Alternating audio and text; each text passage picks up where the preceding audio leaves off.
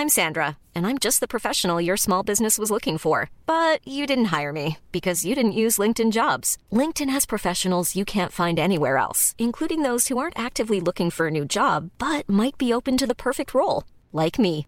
In a given month, over 70% of LinkedIn users don't visit other leading job sites. So if you're not looking on LinkedIn, you'll miss out on great candidates like Sandra. Start hiring professionals like a professional. Post your free job on linkedin.com/people today. Hey, I'm Ryan Reynolds. Recently, I asked Mint Mobile's legal team if big wireless companies are allowed to raise prices due to inflation. They said yes. And then when I asked if raising prices technically violates those onerous two-year contracts, they said, "What the f*** are you talking about? You insane Hollywood ass."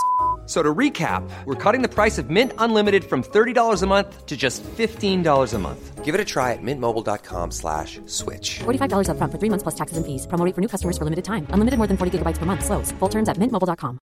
Hi, I'm Daniel, founder of Pretty Litter. Cats and cat owners deserve better than any old-fashioned litter. That's why I teamed up with scientists and veterinarians to create Pretty Litter. Its innovative crystal formula has superior odor control and weighs up to 80% less than clay litter. Pretty Litter even monitors health by changing colors to help detect early signs of potential illness. It's the world's smartest kitty litter. Go to prettylitter.com and use code ACAST for 20% off your first order and a free cat toy. Terms and conditions apply. See site for details. Hey everyone, Michael Anthony here. Van Halen, Chickenfoot, Sammy in the Circle.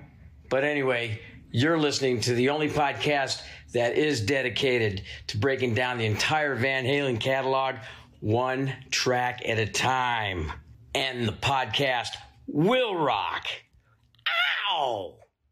Hello, baby.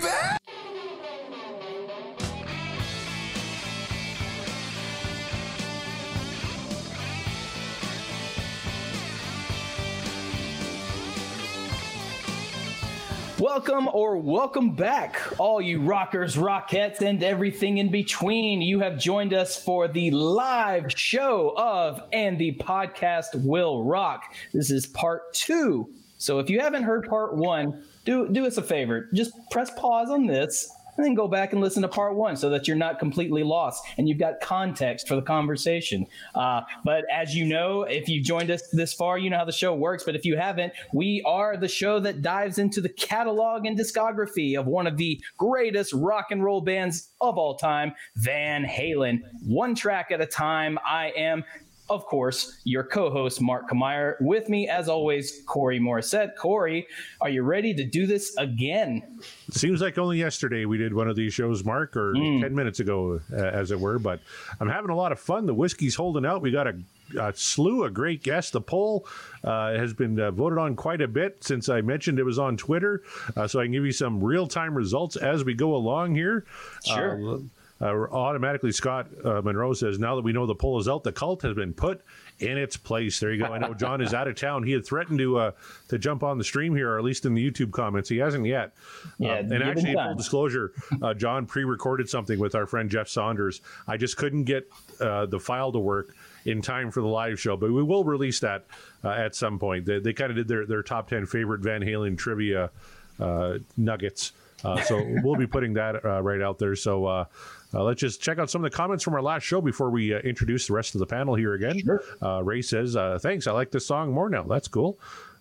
Uh, Chaz, uh, rockers, rockets, and rockets, kind of making fun of your intro there, Mark. And Well, that's fine. uh, what a great time for a special episode between episode 51 and 52. Could only be episode 5150. There Oh, that's good. Damn. Yeah, well said, Damn. Alan. Well said. Yeah.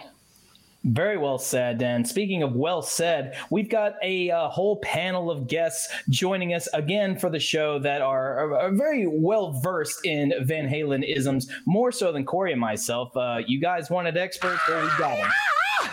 You should be that excited. Hi. Dave. Welcoming back to the show, Kevin Brown from the Tom Cat uh, Tom Petty podcast. How you doing, Kevin? I'm doing, still doing very, very well. I found my beer in my fridge and I'm back and I'm ready to go for t- round two. Yes, beer, keep them flowing. Uh, author extraordinaire Heath McCoy. How you doing, Heath? That's Heath Murphy, by the way. And if you don't understand that joke, tune into part one for context, like I told you. That's his wrestling name. I'm doing good, man. Good to be here. Thank you again, uh, Kelsey, fan favorite Kelsey Van Halen, joining us. How you feeling, Kelsey? I'm good. I'm always, as always, happy to be here. Yes, awesome. Uh, you, the the resident expert and the uh, sickly one, but still made time to join us for the show. Eric Senich from the Van Halen News Desk. How you holding up? How you feeling? I'm, Are you I'm, I'm running out of steam, boys. Hold on, Let's put that right up there. Skull, baby. I'm running out of steam. I got COVID. I might pass away, but I'm going to make it. By the way, I want to get this shirt in there. Sunset Sound. I want to say uh, hello to my, my man Drew Dempsey from Sunset Sound. Got to check out. You guys ever see their YouTube channel? Absolutely, yeah. Outstanding. All the plugs. Drew hooked me up with a shirt. Yeah, go ahead. Sunset Sound. Just type in Sunset Sound on YouTube, man. It's all There you good. Keep your fluids uh, plentiful. That's all I, I, have. have got to him. I've got him in. Uh, what's this mug? Oh, it's Van Halen mug, by the way, which you can purchase at VanHalenStore.com. Get your get your mugs, all your all your merchandise. Do you Uh, make a commission on those, that. Eric? Like what? I don't. Like your third plug today? no, you know what it is? I just love Jeff Hausman, man. He's my buddy. He's the man. We also That's have where I a got merch this show. shirt. Was Van Halen? Yeah, uh, just in case people were curious. Uh, No, it's funny, you know, because like Jeff doesn't ask me to do this. I just do it. hey, what the hell? And Jeff from is a cool guy, man. He's been running. He did the Inside magazine. I know. I'm sorry, but he did the Inside magazine back in the '90s and the VHND. You kidding me? oh, Eric really doesn't want me to introduce Scott Haskin. Scott Haskin, how you doing, buddy? Uh, one more thing. I'm just. You can also find me in the Van Halen store. Uh, yeah, I, I didn't say it earlier, but I wanted to wish you guys a happy anniversary. You know, most podcasts do not make it to episode 10.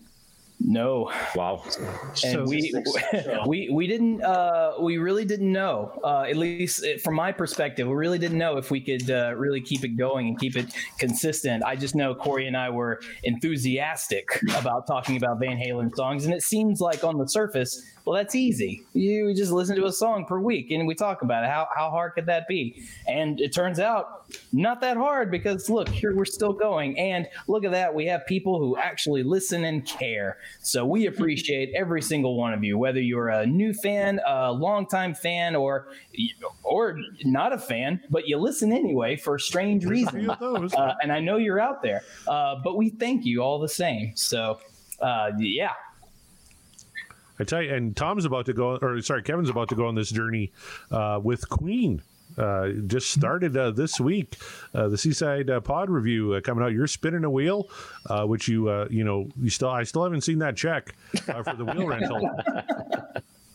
Just what we basically did was I thought, you know what, I love this podcast, and I genuinely love this podcast so much. Um, so being on it's just a really trippy, weird honor. Um, but I thought, you know, I'd love Queen. I should do this with my buddy Randy. I'm gonna speak to Corey and see if we can just literally rip the whole fucking thing off. and, Corey, and Corey said, yeah, go for it. So it's it's so cool because the format's genuinely so good that you can sort of all you have to do is plug and play the bits, and if you've got any sort of you know any experience with it, it's, it just works because you guys Just, but you guys are still the gold standard for it. So, and again, I told you this on Twitter, I told you this in person. Um, you got me back into Van Halen. Like I'd kind of wandered away from Van Halen, and this show really brought me back and made me love. And it's actually made me like David Lee Roth a lot more than I used to. So. Yeah. Miracles can happen. Talks about him. Miracles can Isn't that isn't that nice? But still, Kevin, Corey, and Mark, they're going to sue your ass. Totally. Coming down the pike. They can take. They can talk all they want of nothing. You know. well, you know, what? I would, except we totally lifted this from Pot of Thunder. It's Uh, true, They broke we down the, the Kiss catalog. We just added a wheel. That's really all we did. So, yeah. Uh, Corey, you might want to check with Eric, but I think you can find your check in the Van Halen store. Yes. Probably. Everything. Have you seen the Van Halen store. It's store.com. all over. Yeah, VanHalenStore.com. Dot com, I'm sorry. All right. Well, uh, last week or ten minutes ago, uh, we actually did uh, we did tattoo from a different kind of truth. Mark, are you curious how the votes uh, currently? Uh, you know, we're, we're pretty early into it. Are you curious what the results are so far? I'm absolutely curious because when we first put up the poll, I think we got a vote uh, within like, what, a couple seconds into it? Yeah, so, yeah, how, how are yeah. we faring now? Right now, we're at 76.9% what dreams are made of? Twenty three point one percent. This dream is over. Ooh, Ooh. it's going to be a close race. I bet you that's because of the episode, because that's a polarizing Van Halen song. I think a lot of people would have gone in and given it the thumbs down. I'm actually kind of shocked that all of us were were uh, thumbs up on it. I, I expected one or two, Scott especially, because he's a miserable bastard. I thought he would have done. now you sound like my ex. miserable bastard. It's such an odd thing. Usually, I'm the miserable bastard on this That's show, true. and then uh, yeah, but uh, Scott came in to take the slack. So for that, we we appreciate you, Scott. Here for you, Mark. Gotta love it. But uh, yeah, when we do the uh, Backtracks Aerosmith Revisited show, I, I'm usually the uh, sort of buffer between Corey and John Mariano, right? So I, I, I felt I needed a role here, and I just wanted to take a little of that pressure off on you, Mark, because I, I usually get to take pressure off Corey. So it's just your turn. Well, I appreciate it. And as speaking as someone who has been the buffer between Corey and Mariano before uh, several times, uh, God bless you, sir. You, you, you're doing the Lord's work because sometimes there needs to be a buffer zone uh, between those two guys. Um, but they do make such a- Sometimes, yeah. yeah, but they make such excellent uh, podcast content, so it's hard to be too uh, too uh, upset about it. So, But you pissed Kevin off so much he left. I have to bring him back in here now. What happened there? he went on a beer run. Don't worry. He's so weird today. He's trying to take my spot on the screen. oh shit! Yeah, I am. Look at that. Oh, no. Oh, oh. Happens on a live Found show. himself in the top row now. How did that Yeah. happen? We got to get Kelsey Oh, back in the middle. Hey. I was gonna say, I was like, damn. Come on now. Now all is right. All is right in the world. Um, You know what? Well, I'm just gonna give. We're just gonna put Kelsey on screen because no. Hey! Everyone loves of the show, fan favorite. There it is. Yeah. Well, if you're tuning in for only part two, I don't know why you're doing that, but uh, if you tune in only for Van Halen news, you should go over to part one because uh, we talk quite a bit about it. Tom says, uh, glad to have the forum talk about the band, keep the Van Halen flag flying. Well, absolutely. We will until we just can't anymore. And then we probably will keep doing it. You know what? 69 episodes. That that's how many Nice. songs we have left on the wheel. Then we're done. Then we retire. We ride off into the sunset. No one will miss us. Oh, you got to you got to do No, no, you got to do Dave solo. You got to do Dave solo. You got to do Sammy solo. I have Wow. wheels for All right. both, actually. I'm trying to talk Mark into it. So Yeah, spin off All the live versions. Well, you Yes, know, we, versions you, you never know what uh, we're only going into season two now, so you know the, there's po- there's possibilities and potentials for a third season, for a fourth, perhaps. Uh, you know, 69, dude. Okay. yeah, not That also came including into Bill my and head, Ted. He's got a dirty 69, dude. mind. So it's all up to you guys out there listening and interacting, uh, as well as the people on this panel right here. It's up to you guys. If you want us to keep going, you gotta let us know. Keep us going. Let's uh, let's let's see if we want to dive into. Uh, uh, I'm gonna be honest with you. There, there's some of Dave's solo stuff that I'm just not looking forward to talking about. come on, Like, ladies' night in Buffalo. Come on. Yeah, man. I mean, can, can it just be uh, uh, just a gigolo this the whole time? Can we just like keep talking about that? California Nothing girls. California girls, yeah. It's porno music. and You want to talk smile. about that? I mean, Oh. yeah, you're right. Um, Have you, have, Mark? Have you heard all of Eat 'em and Smile? Not all of it, no. Great album. So It is, okay, a, it is a wonderful album. Yeah. Not a weak track. And don't forget, you've got about you've got about eighty three Sammy Hagar solo albums. so you know there's going to be way is- more Sammy. Yeah. this is oh, this is true. Oh, you're making a case now, you guys. So uh, I just but want to talk Extreme. Like Extreme Two, Pornograffitti is one of my favorite albums. So look, hey, Banger. we'll talk. We'll talk extreme all night. Uh, it's just I just don't want to talk more about Van Halen three than I want to. Uh, apologies to Greg or uh, uh, to Gary. So uh, you know, we always have to throw that one in. we love Gary. I tried to get him here tonight, but he's got bingo on Saturday, so make it. Damn. well, if, if Bingo lets out early, uh, Gary, please reach out. Can't and miss We'll have you on the show, even He's if uh, even if Might- you just want to pop pop in real quick and tell us to fuck off. Like we'll we'll happily take you. Mark and I talked Scott- about that. Wouldn't it be Scott great to get Gary? you. We thought because uh, Mike Anthony For real. recorded that nice uh, intro uh, for us, we thought we could get one from Gary. Hey, this is Gary Cherone from Van Halen telling these guys to fuck off, and then we'll segue into the intro. So. But yeah, And Scott, thank you very that. much. I would have loved your podcast during any time period, but it's been cathartic since Ed's passing, and it was really Ed's you, passing Scott. that kind of speared us into uh, heading down this road here. So Yeah. thank you for that, Scott. Hell yeah. You know, when I was, uh, when I was getting the Uriah Heep podcast started, it was right after, or right as I was starting it. Two of the the uh, original band members had passed away, and I think it, it does that. It really helps um, people deal with that because we're spending that time celebrating the things that they created. And I mean, Eddie was such an icon that uh, we we it, instead of just mourning the loss, we need to just dig into what he did while he was here, and I think that makes the biggest difference. So, I think the timing of this couldn't have been better. Yep. Scott, you're I love your podcast, by the way, man. It's fantastic. Oh, thank you. You interviewed Mick Box, didn't you? I did. That, that was the day it started. Actually, after I interviewed him, I uh, I said, before you go, I have an idea I want to talk to you about, and I pitched the podcast, and he got, he just took like two seconds and went, "Sounds great," and that was Wow. that. Yeah, That's when it started. Yeah, And that band Amazing. is still, still that lineup they have now is good. I mean, they're Yeah. they're like huge in what is like Norway or somewhere like they're playing ten thousand. They're doing all the big European festivals right now. Um, I know they're trying to schedule a U.S. tour for for next year, but we're all just they're doing the 50th anniversary that they couldn't do two and a half years ago, and uh, I think they're just doing that. And then in lieu of the the new album coming out, because getting a record pressed right now is very difficult. They're about nine months backlog. So uh, once the new album comes out and they start touring for it, we're hoping for uh, another American tour. But a lot of a lot of the stuff they're doing, they're playing these huge like uh, whack, whacking outdoors and like you know just massive crowds.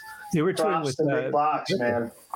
Yeah, He's guys carrying that amazing. flag. Yeah. But do you think they could be uh, the true? Could they dethrone the true kings of Norway? I'm talking, of course, about Aha. could anybody? You know I don't what? think so. Mark, I would you know you maybe you know the answer to this because I did hear you talking about AHA in one of the episodes. I was just watching um, one of the Marvel films. At the end, there's there's a like a solo acoustic version of "Take on Me," and I'm I'm assuming it's the singer of AHA that did it for the movie. It's it's with Ryan. Re- It's it's Ryan It's Reynolds. Deadpool, Deadpool 2 is Right. uh, the one you're thinking about. Yes. Um, I think that is him. Uh, and I don't know if that's him uh, playing uh, uh, guitar or piano on it as well, but I, I'm pretty sure that is him at least. It doing- sounds like him. Yeah. Sure I'm- sounds like it. And I also Yeah. do not know uh, when that was recorded.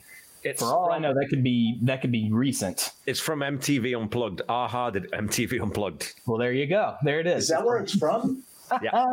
So Oh, whatever wow. year that was, that's amazing. Yeah. Of I'm course really, they fa- did really fast at Googling. Thank you, Kevin. You're That's cool. dirty water dogs all around, says Chaz. Uh, no, thank you. Uh, and then uh, Mike Green. Here he goes. See, Mark and Corey, dirty water dog. And of course, uh, bring up Aha, which is funny because Mark has his Aha tribute band called Uh Oh, uh, based true. out of Nashville. Yeah. all the songs are done in a uh, heavy minor key instead of uh, the major. Yeah. So it's, it's, it's a drab. It's a it's a drab aha tribute band. That's why it's called that. So, uh, so if you're into drab, I'm your guy. Well, I'm thinking about launching the ahanewsdesk.com. So I'm ready. So much merch. So much merch on A that. lot of merch. Uh, we do really well in Norway. It's great. A lot of Aha news. So many Aha orders news. from Norway. But there it is. Uh, hey, well, we got to spin the wheel again, right? yeah, you guys didn't come for aha talk, although we could do that. But uh, instead, we're gonna spin another song. There's the infamous wheel. Uh, it, it is real, as you can see. Uh, you guys, we, we didn't fake you out the first time, uh, and you all have been on the show, so you know. But to, to the viewers, there it is. And we have what did you say? 69 songs left. And did you see what was on either side of tattoo? It was either loss of control or little guitar. I can't even. Man. I'm actually Yeah. kind of Yeah, glad. eyes. Yeah, I'm kind of glad we landed on tattoo. To be honest, not no disrespect to the other songs, but uh, like I don't know. I, I'm glad we got we got to do that one uh, because it was a uh, fresh approach. What's Kevin got going on? Well, Hold that up again, Kevin. Wait, wait, put it back up there. Kevin, hold it up again. No. Fuck off. Well, I mean- manifest it then. We're at that point in the show where we're Yeah, well, there you go. We again. got we got Kevin's uh, manifestation here in the show. We like to manifest a song that we want to hear. Uh, and you can't pick the manifestation that you had last time. Aha, yeah. Good. Thank you, Corey.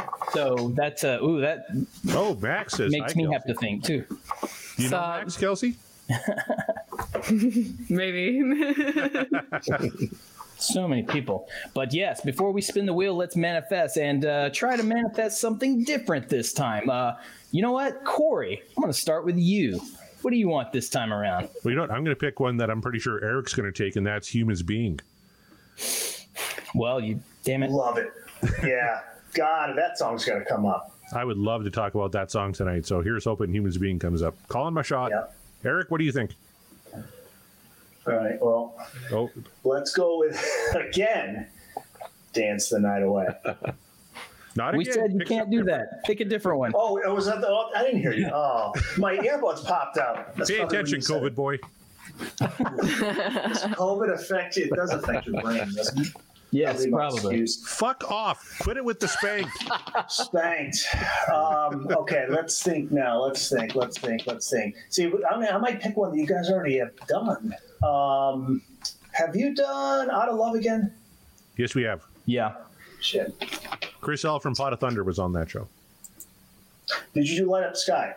No. No. I'm That's a that. great one. Yes. Light Up the Great one. That'd Good awesome. pull. Good pull. Mike Right, Green wants. I'll wait. I'm okay with that too. Fuck, that'd Oh, be yeah. awesome. All right. Uh, let's see. Heath. Ryan, my buddy from Ottawa, says little guitars. We almost hit it on the last show. Yeah, very close. Uh, Heath McCoy, what do you got? Uh, I'm torn here between Jump and 5150. The last episode, everybody got me thinking about 5150. I love that song. But Jump, Jump, I'll say Jump. Jump is, was my exposure to Van Halen. It got me to be a Van Halen fan. It was like my Beatles and Ed Sullivan moment. Uh, I, lo- I love it. So I'll say Jump.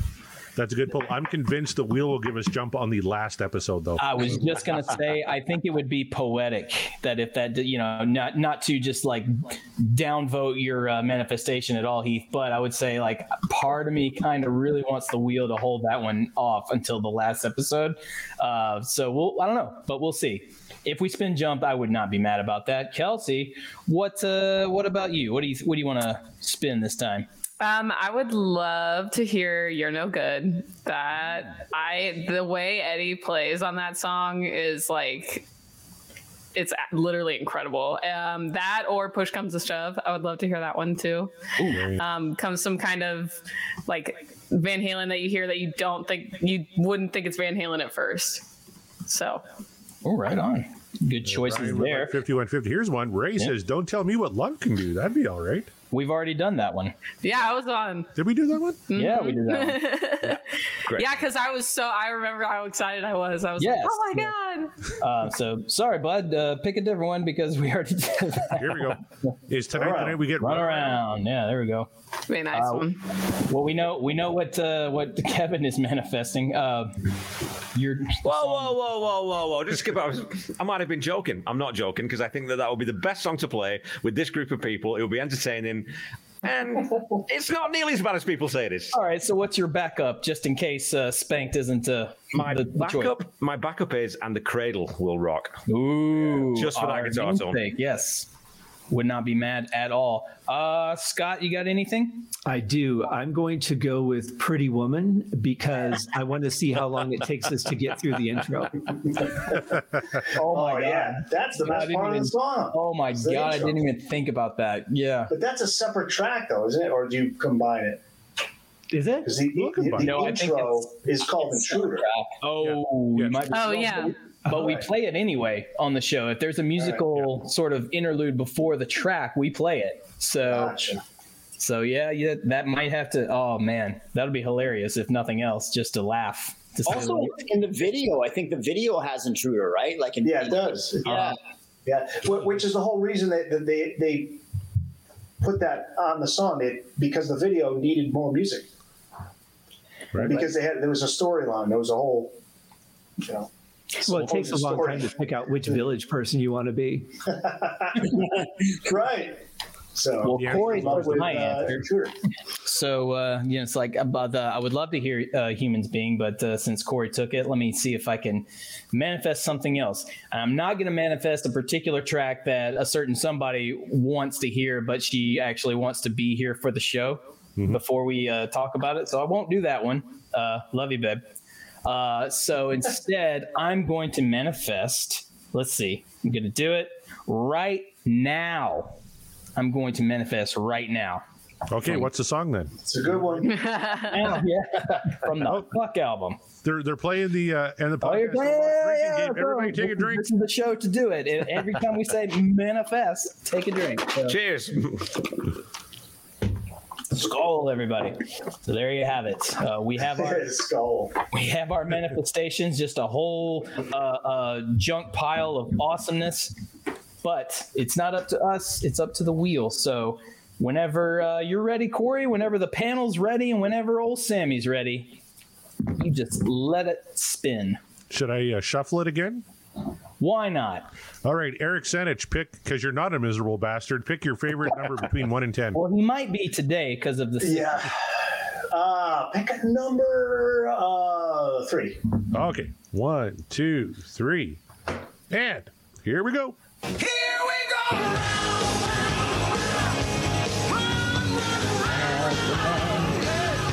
Oh, it's almost. Oh, oh, you didn't make it. oh, no. Why can't this be love, Mark? You finally got it. Nice. I don't. I don't hate this. So close, though. it was almost right now. You and almost jump. Jump was the other one. Let me bring the wheel oh. back up. Yeah, bring that. Either side was jumping right now. Wow. Oh yeah. Oof. Wow. Well, that had gotten really fun. But hey, why can't this be love? Yes, awesome. I'm into You've it. been wanting this one since day one, Mark. I have. And can you guess why? I don't know because you like weepy ballads. Well, I am a weepy bastard. Did So you only have one testicle? Is that? I uh, no, I got them. I got two. Wait, Uh, is this a but- reveal? I didn't know this. Wow. Hold on. You right- I'm, I'm gonna. This is an article for the news desk. Hold on. Yes, I, Mark Myers has one testicle. sad bastard only listens to sad, weepy Van Halen tunes and nothing else. That's your headline. I dubbed the monoball. no man this is uh this is that prime uh hagar era stuff that i just i grew up on and that i love and this is this one of the songs that i know people are gonna go ahead and complain like too much keyboards this is the keyboard era it's it's that not my van halen blah. And like well that's cool but to me it is it's uh, it's growth it's evolution they were trying something different and by the by it was commercially successful so say what you want um yeah, this is. I mean, uh, we'll, we'll talk more when we actually listen to the song. But, uh, well, it depends on. Thank you, Scott. I had a witty comeback to that, and I lost it. So congratulations. Go, Corey. Uh, what are your thoughts on uh, why can't this be love? You know, this is like our first taste of uh, Van Hagar, right? This is the first single off of 5150, if I remember correctly. Yeah. Uh, it it was top five, right, Eric? I think you did five, like yeah, top top five.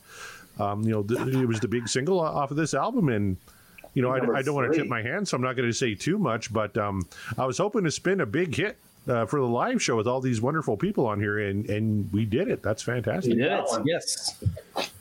Uh, Kevin Brown, do you have any uh, uh, sort of in, introductory introductory uh, introductory thoughts about why can't this be love? I genuinely think this might be the first Van Halen song I ever heard. I think it's I think it's probably the song that sort of made me think, well, that's interesting. And then when I dug back into the band, I said, oh, they're not that at all. Like because it's so different from pretty much everything else they'd ever done. So I won't tip my hand either, but yeah, it's fucking awesome. I love this song. There you go. Uh, Kelsey, how about you? Um, I love this song. So it wasn't like what I was expecting for us to get. So I'm super pumped. Hell yeah. Not That's everyone's like excited. Um, Chaz says meh. Which- well, you might think that at first, but uh, I don't know. Maybe the discussion will uh, kind of give you a, a new perspective. Who knows? We'll see. Or you'll continuously go down the meh uh, rabbit hole. Uh, Heath McCoy, I bet you don't think this song's meh. I, I actually I, I, I don't think of it as a weepy ballad. Actually, I think I think it's just a solid pop song. I've always really liked it. I think it's one of the best Van Hagar tunes. I, I probably tipping my hat too much. Uh, uh, and fifty one fifty. It took me a while to to more. I, for a long time, I thought the Fuck album was the best Van Hagar album, but I actually think the for the further along we get from it, I think fifty one fifty was peak Van Hagar. I like. I, I think it's a great song. Peak Van Hagar, indeed. Uh, Scott Haskin, you familiar with this one? I actually know this one. Um, I don't know the song very well. As soon as it came up, I'm hearing the chorus in my head. So uh, I, I've never really sat down and, and focused on the song. So I'm sure there's a lot I'm I'm going to learn as we go through it. But at least I've got some familiarity with this one. Well, you can't learn about uh, Van Halen songs whatsoever unless you actually have an expert. So, Eric Senich, I give it to you. Uh, your thoughts on Why Can't This Be Love before we get into it? I'm a huge fan of the song. This is I became a fan through 5150, the album. So, I mean, it, this this is yeah, it's a pop song. It was a huge hit, but there's some interesting stuff going on here musically. I mean, there's some there's some cool stuff they're doing, man. Especially when you get to the, the certain sections of the song, which you're hearing Alex doing, and the, on that scat part with Sammy, you know, better, better, better. You know, we'll get to that. Mm-hmm. But there's some interesting stuff here musically. I mean, it's you know, this is Eddie was having fun making that song. There's no, there's no question. This is this was him breaking free of of the chains that uh, held him back for a while. He wanted to make this kind of music. Well, you heard it here from an expert. Van Hagar equals fun. Yeah, I mean, I get why the long t- the the old school fans were going to dig it because if you want if you want that you know that that hard rock you know guitar led Van Halen, this isn't going to be it. But right on, Mike Green. Yeah, yeah. All right, let, let's go around the horn. I brought up setlist.fm. How many times do you think Why Can't This Be Love was performed by Van Halen? Let, let's see who gets closest to the uh, correct man. number without going over. Uh, let's start with Eric, since you probably have this memorized, but what do you got? Well, all combined. Um, oh, let's see. I'm going to do quick math in my head here. I'll say We were told there would be no math. This is Corey just going off. There's also no Um, editing, so pick a fucking number. I'm going to go. My number will be 1,000. 1,000? Okay, Kevin Brown, what do you got? What? How many times do you think this song was performed live by Van Halen? God, I don't know how many gigs they played. Like, oh, I'll say 600. 600. Okay, Kelsey. Um, I'll say 2000. 2,000. All right, Heath McCoy. Wow, did, did Van Hagar play that that thousand, two thousand? That's what I was wondering, yeah. yeah, like yeah. Well, you got to think about how many tour dates they have. 86, 88, 91, 93, uh, 92. Math. I'm sure Van Hagar played at every Van Hagar show. Yeah, Um, yeah. It's great. I'm going to say 650. 650. All right, Scott Haskin. I think Kelsey might be right, actually. He might be closest. Wow. The the number that immediately popped into my head, not to one up you, Heath, but I'm I'm going with 683. 683. Okay, Wow. Mark Meyer, what do you got? They played this song 535 times. Damn. All right, I'm going to tell you right now, only one of you did not go over. Mark Meyer is the closest. According to setlist.fm, they played it 591 times. Ooh. Wow. And Whoa, whoa, I was lying. That was a total guess on my part. I didn't do any research. Yeah. I swear. I'm, I'm pretty sure that makes me closest. I went I said over, without but. going over. Oh, that? Oh, shit. I'm sorry. Without All right. going Price is right rules. Price is Right damn rules. Brit. All right, cheers. What, uh, Corey, did would you have had a guess uh, before looking at the set list? You know, I would have said probably four or 500. Uh, I wouldn't have been closer to you. Chaz said 280. He's way out. So Man, I just thought sorry, Chaz. more than that. And, and Gary did sing this one uh, on the VH3 tour. Oh, yeah, So yeah. that added to the total. Now, in Yeah. total, by 20 different artists, according to setlist.fm, 1,036 times. Wow. And that's Van Halen, Sammy Hagar, Sammy in the Circle, Sammy Oh. the Wabos. Oh, okay. Warren Zevon did Oh, it yeah. five times, apparently. Warren Really? Zevon? Yeah. Why? I need to hear that. Me too. Me too. How many times did Roth uh, perform? How many times did Roth play this song? Can anybody guess? It's Four. yeah, it's exactly. No, was it zero? Okay. Ross bet is it's not been covered a lot. Keyboards, I heard. Roth's not a fan of uh, Sam? He uh he only did the uh, that little scat interlude. That was it. Because Yes. Roth was just like, well, that's the only thing I, I think I can do of Sammy's. But Well, so he wa- well, the story is he was going to put Bosdy Bosdy Bop over that. And he's like, it needs, needs, more, needs more flair, man. Needs more flair. Needs some zoomity bop doo dee bit da da. That's awesome. All right, Mark. I know you've been looking forward to this one. Do you want to kick it off here? Uh, oh, you want me to? Okay. Give us Uh, a classic Kamira intro to the song. All right, you guys, we are diving into 5150's Why Can't This Be Love, a Van Halen, Sammy Hagar era classic. So take it away, Sammy and the boys.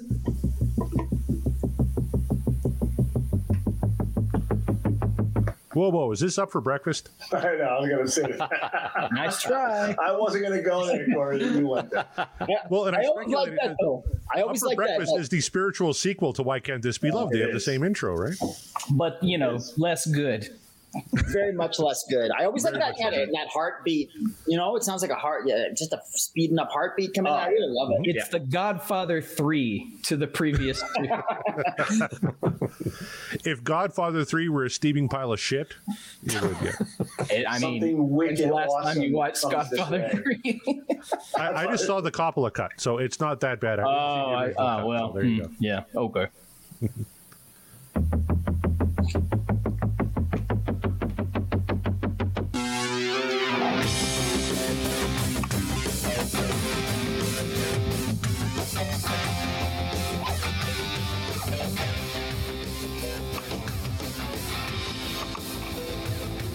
Sorry, Heath. Go ahead. I've always been in love with, uh, as a drummer, I always have loved what Alex is, is doing on this song. And I've never been able to get the groove right ever. Like it's such a cool groove and it's just such a unexpected. And it, uh, yeah, I, I absolutely love Alex's playing on this whole record.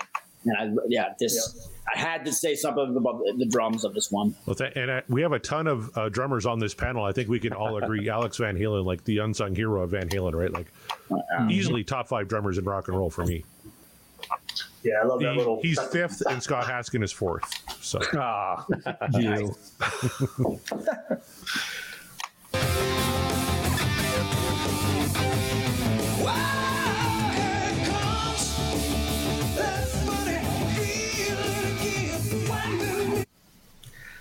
One thing I don't know because I play keyboards too, and I grew up playing keyboards before I started playing drums. Eddie Van Halen does not play keyboards like a keyboard player.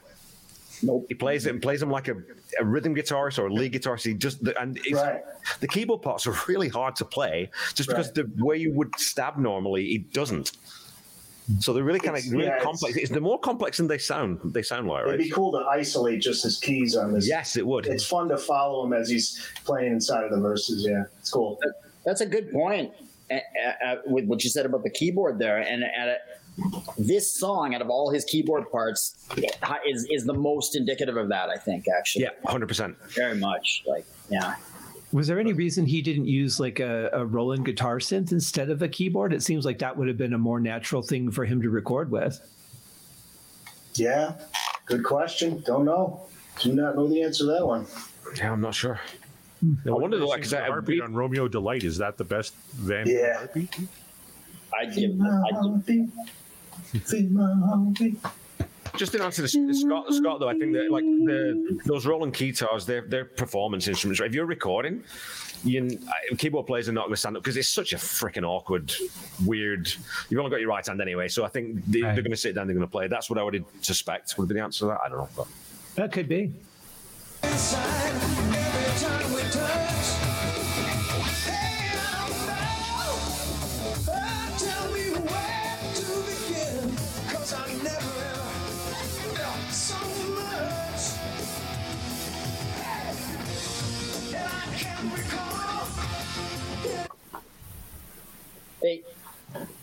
Introducing things with Sammy coming in as Sammy. They needed to reinvent their sound. They needed to reinvent the band.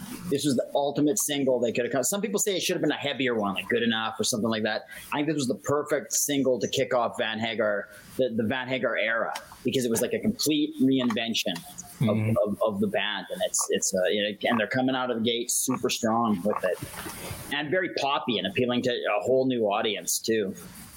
There it is. Was, it, was it a little bit of a middle finger to David Lee Roth because he hated Eddie wanting to play keyboards, right? Was a little bit of a fuck you to, to David Lee Roth? I don't know if it was. I always think that Eddie was just going there anyway. Like it doesn't matter Yeah. if Roth wanted to jump, he had all weight. I just think that maybe he was even more un- unencumbered because Roth was gone, and so then he just go crazy with the keyboards, and that's probably what. Yeah, yeah. Because like like Sammy said, Eddie had just a ton of music on, just cassettes all over the place, and they just pop in cassette after cassette, and then I like that. Oh, stop there. Hold on, rewind. Boop, boop. Then he hears this. Yeah. just we got to do something with this. And you know, like he said, as soon as everybody heard it, like Mo Austin and Warner Brothers, everybody's like, "I smell money." you know, it's a hit. Yeah, but you know, it's it's not a forced hit. It's not. It's not like, hmm, let's see if we can come up with a hit single here. You know, it's just Eddie being Eddie. This is what came out of him. Well, and it's it shows that that beauty and simplicity too, because so far we're not hearing like any real technical prowess. We're just hearing something very simple and direct. And when you're transitioning, you know, a, a major part of the band, like a singer, uh, you have to do something to win the audience over pretty quick. So I think it was it's it was a good release because it's a song that a lot of people can identify with, both vocally, lyrically, musically. Uh, it's it's one that you can't help but to tap your foot to or your finger or whatever you're going to do. So I- I mean, I don't know the other songs on the album that well, but I would say this was a good choice to kind of introduce Sammy and say, "Here's what we sound like now." And I know it was bugging Mark for uh, you know the wussy ballad he wanted to hear, but this really is a wussy ballad. It's got some backbone to it. Yes, it does. Tom brought up a good point there. He just flashed up on the screen how Dave hated keyboards, right? But Yeah. listen to Skyscraper. Yes. You know, Just like oh, Paradise. Oh, and crazy give me from the break. knee. Yeah, just like Paradise. yeah. And then didn't Eddie say the MIDI pickups didn't track his playing well? They're better now, but they had issues early on. Is that true, Eric? Didn't Eddie say that the MIDI pickups didn't track his playing? Oh, I. You know what? I, I can can't see say for sure they're better now, but they had it. Yeah, possibly. We'd have to look that one up. I don't recall that, but Damn it, Eric. Yes, let guys down. Get out. Red off. I don't know. Would that have been Blame it on the MIDI? COVID. Would that have been MIDI though? Because it sounds like he's playing an M1 there. It's just that's just a Korg M1 that I think he's playing that, isn't it? That's I, what I it think sounds they're like. referring back to the the question I asked about using like a Roland guitar synth that the Right. the MIDI pickups didn't didn't track his playing on that. Hmm. Like maybe that's he tried it and just didn't work for him, so he switched to keyboards.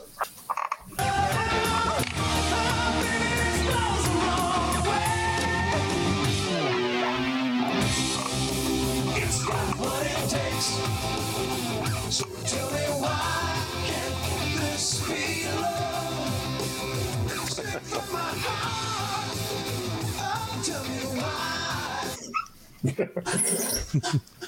think both was trying to get in there. Heath. Oh yeah, go ahead. You go ahead. All I was going to say was that I love that big stop on the drums. Oh, and the love it. stop, Yeah, yeah. pause. You're right. There's no fill. Yeah. There's no fill in there. He's not doing anything. It's just that weight. And then you come back and it's that little happy. It's so that's just very, very cool. Great arrangement. Yeah. Yeah, yeah. The, that's a, the arrangement is fantastic on this song. Um, I, I know. I was gonna say I know I bag on Sammy's lyrics a, a, a lot. Um, and this one, I mean, it's it's pretty simple. It's just a pretty simple, straight ahead lyric. But I mean, but it, it works. It works perfectly for the song. You know, it's not it's not clumsy or or kind of cheesy like like I find some of his lyrics to be, and it's not you know, and he's not doing the, you know, he's not overthinking it either this time. It, it's it's just a perfect, simple, poppy lyric, and and and, and Sammy's great for that that sort of thing as a solo artist and with Van Halen, and I think this is perfect for that too. Is it my imagination or is the the bass drum when it starts with the the keyboard riff? Is there a time that it comes in a little bit early? and then the rest of the time it's on time, like dun dun dun dun dun dun dun dun, dun, and then, then the rest of them are on time.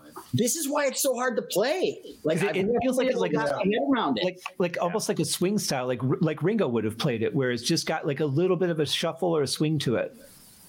I can't figure it out, and I never have been able to. Yeah, It's just yeah, that that's Alex. Yeah, yeah, man, that's the jazz background.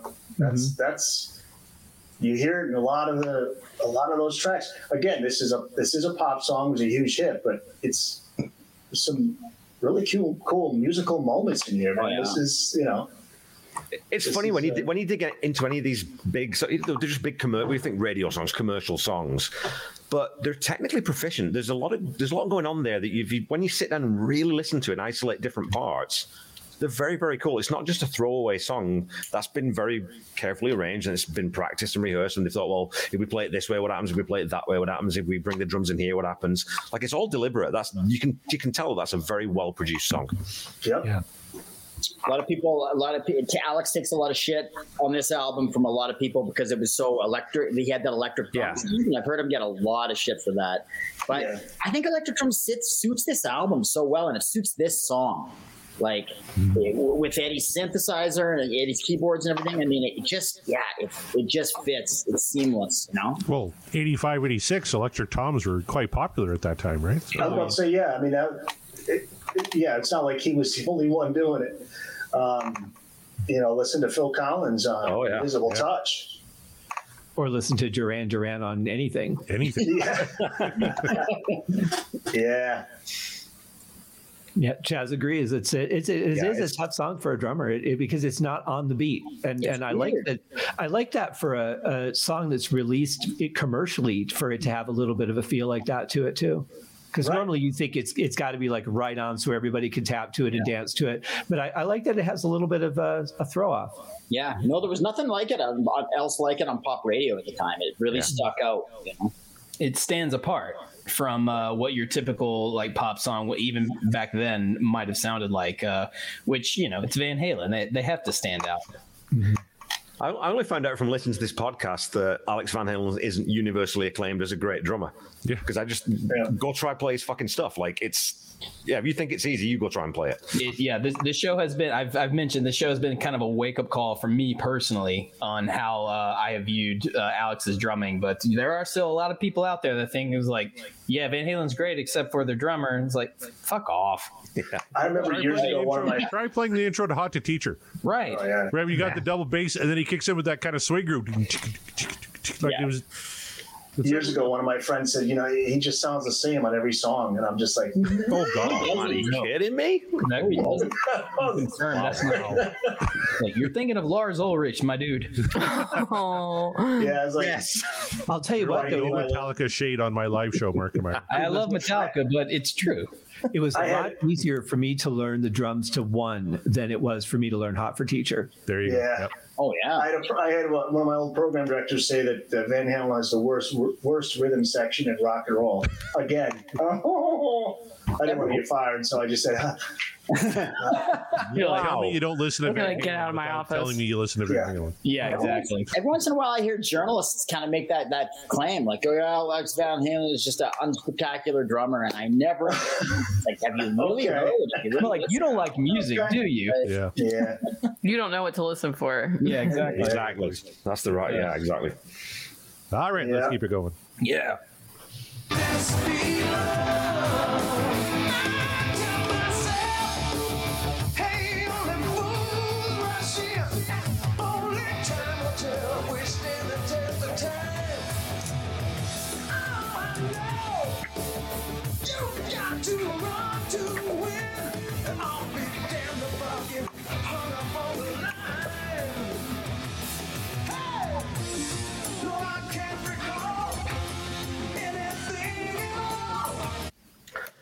It sounds like Eddie also has a synth bass line in there.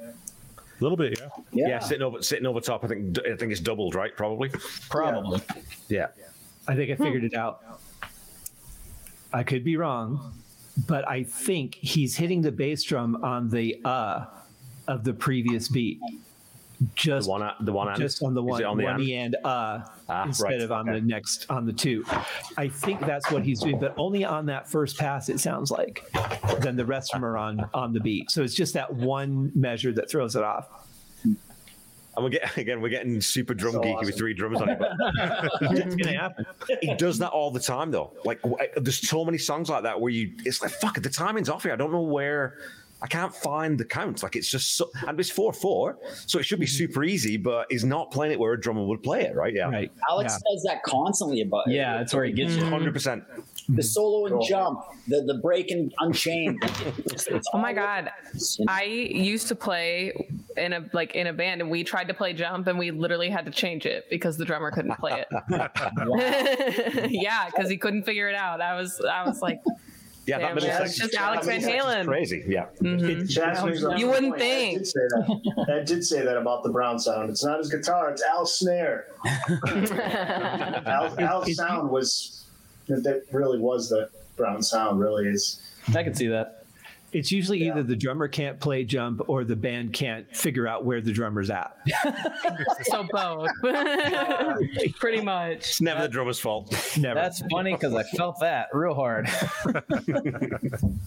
You got to think about those Dave years. So much attention was, uh, you know, everybody's eyes and ears were tuned into what Dave and Ed were doing, and then during the Sammy years, it's you know Sam, Sammy and Eddie, and, and Sammy with his voice, and Eddie just being Eddie.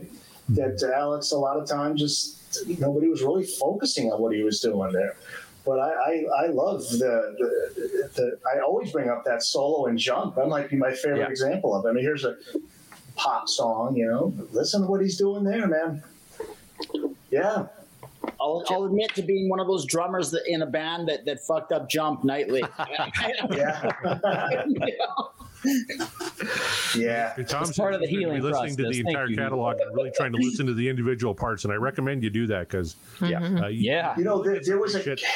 there was a, little, a young kid who just put up a video, and he's he's a super talented drummer. He must only be like nine, ten years old, and he did jump, and he just they they just skipped over that part, the solo Really? part, because it's like you know he's he's working towards that. You know, it's not like it's it's not like you just sit down and play. You know. No. Are there a lot Yeah. of Van Halen isolated tracks out there? Yeah, there are Not quite a few. I mean, yeah, you could find them, particularly with the first album, and I think maybe all of Fair Warning is out there. but like drum isolated tracks? Oh, drums. Um, yeah, somebody just put up. Uh, in fact, yeah, I, I, I found so, somebody put something up on YouTube on the songs from Diver Down, and did a great job of of just splitting everything apart, where you just hear the, the bass and the drums, and, and I did put it up on the news desk, and I was blown away by, it, especially on. Um, uh, boy, what was the song? Hang 'em High I was thinking hang 'em high. and they, they isolated just and, and, Mi- and Michael Anthony too, like what he's doing on that song. But him and Alex together, they just isolate those two together. Look for it; you'll find it. It's on I will. YouTube. I highly recommend listening to Eddie's isolated guitars too. Like his oh, guitar tracks, it's like life changing. So Yeah. definitely do that if you haven't.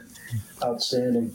I have a new favorite comment here. One of my favorite things about all 52 shows of yours now is every episode, Alex Yeah. Van Halen Appreciation Pod. He deserves it. I mean, Yeah, yeah, he deserves it. yeah. He deserves it. If it's he's not gonna, Alex, he's not going to be the one that's going to go out and tell you that. He's just, you know, he doesn't doesn't want to talk. He just keeps to himself, and he'll talk to some inside. He'll talk to drum drummer magazines. He'll do Yeah. articles every now and then, but he's not. He's not interested in um, taking all the credit or being a star. So maybe he doesn't really hate Sammy. He's just not talking to anybody. I mean, it could be. Who the hell Hey. knows? Here, now, He probably I know we're doesn't even talking have the about space jump for it. tonight, but here's a, maybe a hot take. Tom says I like the keyboard solo and jump better than the guitar solo. Hey, I don't know if I disagree nothing wrong with with that. Nothing It's a good with that. solo. Both of them. is, Both yeah. of them are great solos. Yeah. It's literally the only key. It's the only keyboard solo I can play. Word. What song are we right. doing tonight?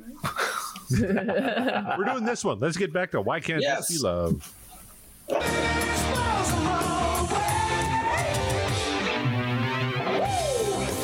It's not what it takes.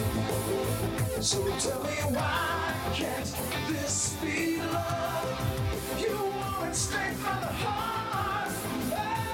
Oh,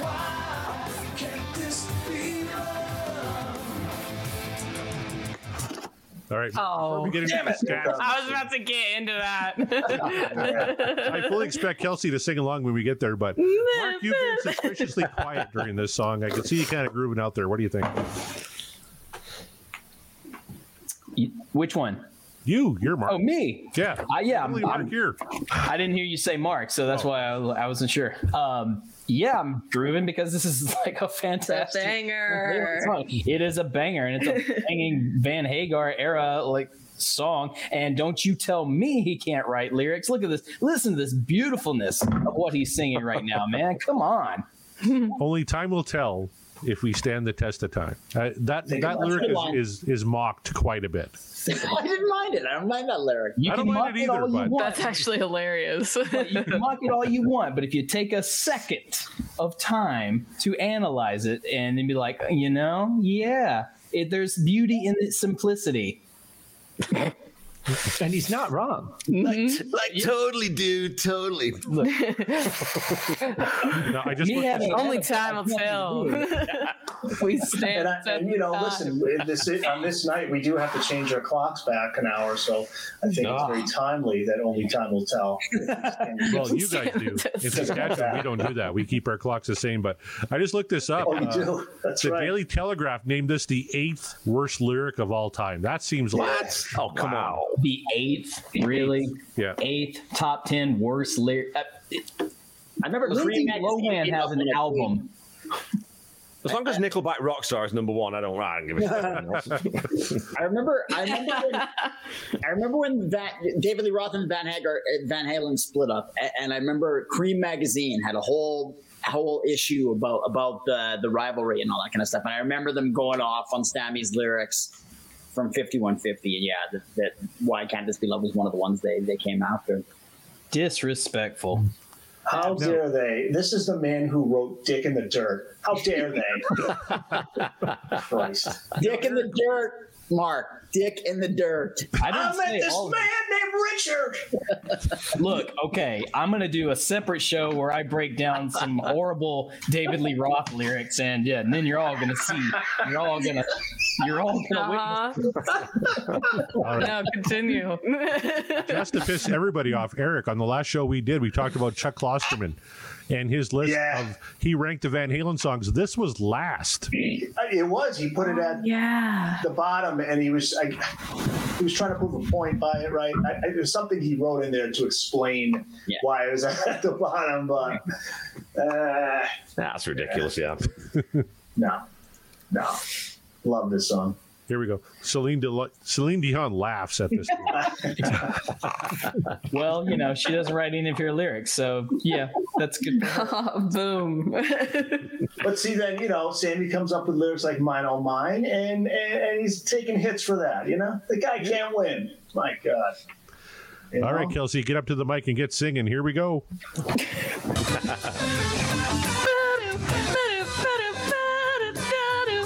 That's it. That's all you get.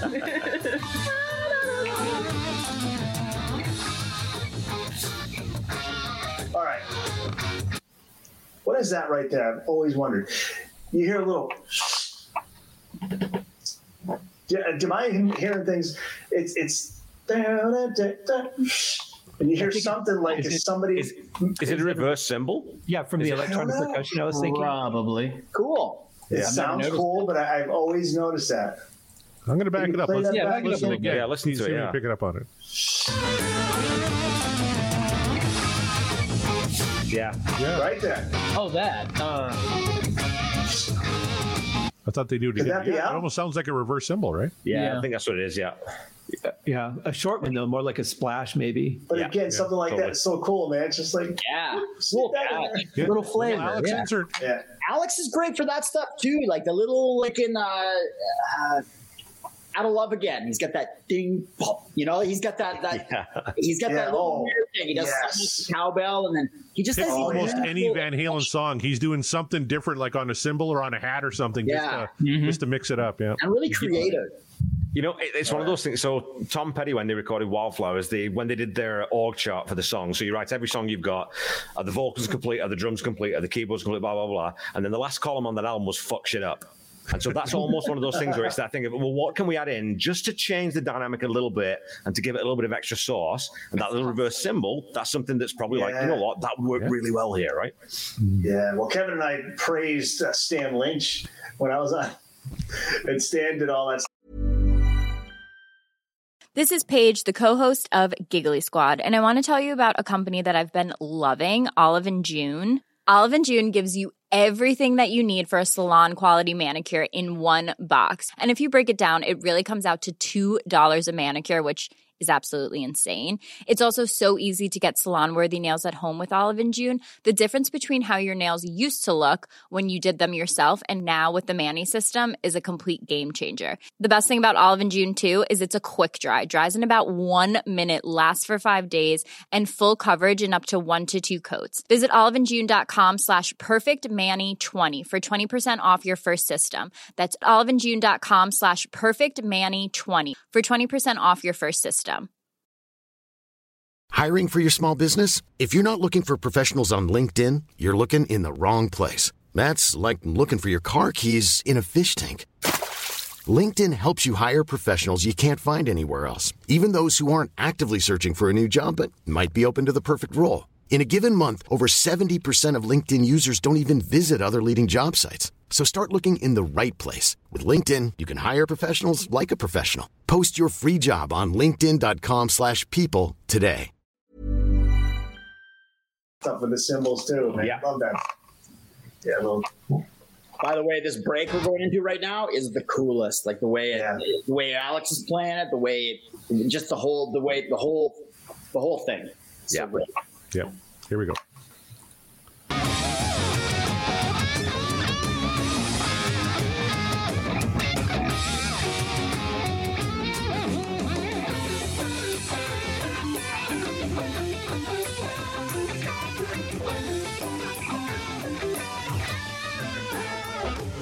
I love. I love the doubling and just the, the noodling the, of Eddie and, and Sammy just going back and forth on that, and then uh, uh, the echo of the, the, the Yeah. Uh, that's that's like like look look at us having fun and playing together. It's just like anything Oh, yeah. you sing, I can totally play.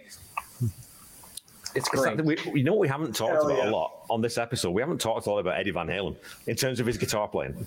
A lot of drums, because we've got a lot of drummers on here. We've talked mm-hmm. about Mikey. We've talked about, you know, but my God, I mean, on a simple song like this, the stuff that he's still putting in there, just the little detail pieces that he's putting in, just to kind of move the song around and to mm-hmm. not let it sit stagnant. That's the while also just showing restraint. and He's not over the top. He's not. hundred percent. Yeah. Oh yeah. But this is this is what I want to ask you guys. You know, guys who musicians play guitar. When it comes to solos, there are very few guitarists that when they play a solo, you really feel something. It, it's because you're so exposed. You're just out front, and every note matters.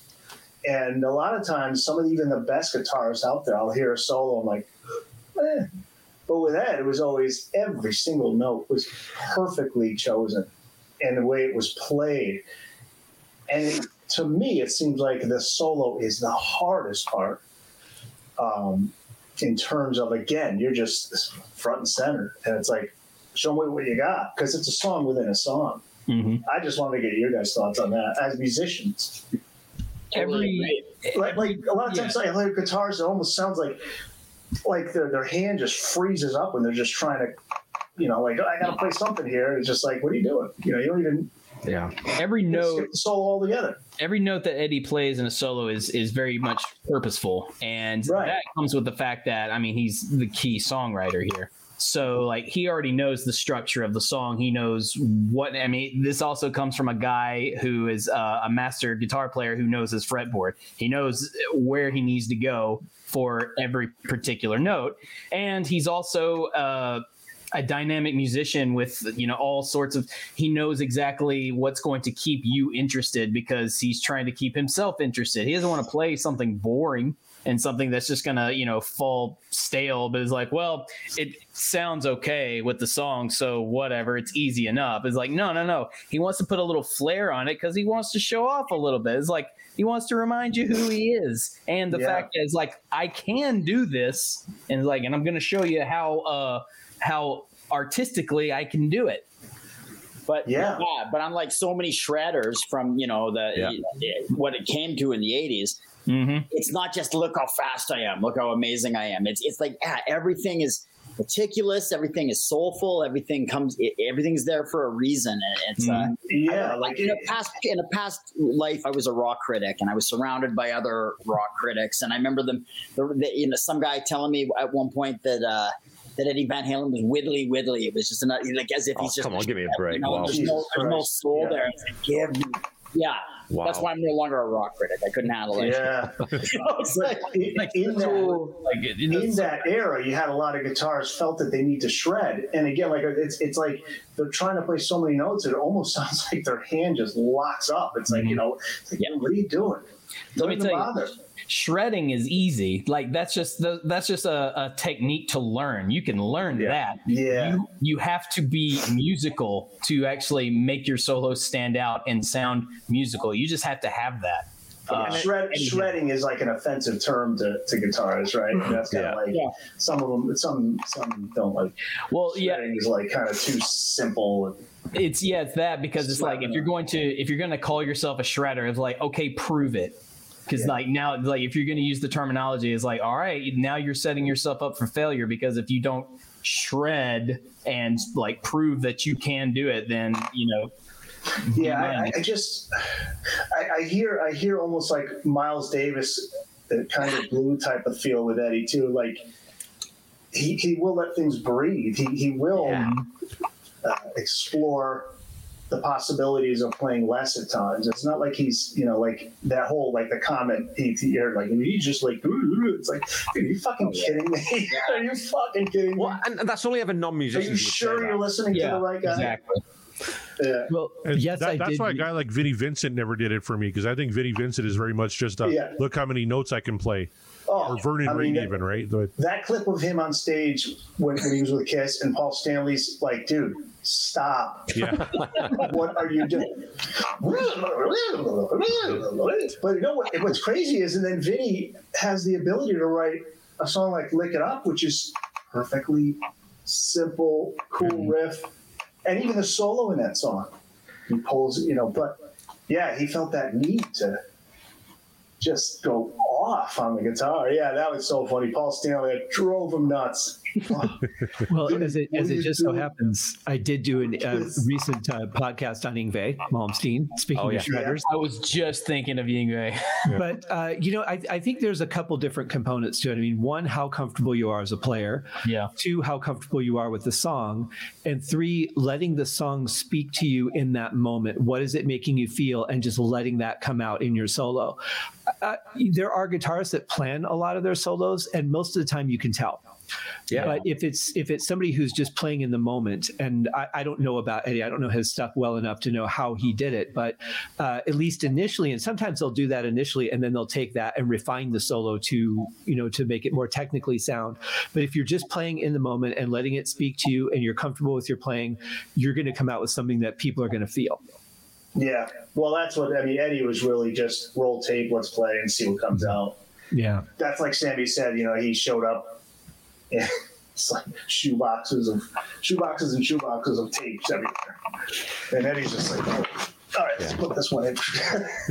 Whereas, You like, know, you like have he was guy just like, you like Jimi Hendrix, who would say, "Okay, that's what I played. Now let me layer ten other things over the top of that, so that you don't even hear what I did initially." And uh, I, I like, you know, I like guitarists like Eddie and like Ritchie Blackmore, who just I didn't plan it, I didn't write, I just played it, and that's what you get. Because I, I identify as a musician, but also as a fan of music. It makes me feel something. If the song doesn't make me feel something, why am I listening to it? Right. Yeah. And it's that thing, like I was going to just say that, um, and to build on that, you know, Eddie's always recognized he's changed guitaring forever because he popularized and sort of perfected finger tapping. So and everything, you know, followed from that. But what he did was like most guitarists, and Mark, I'll maybe just get you to back me up on this. Most guitarists, if they're soloing, they follow patterns.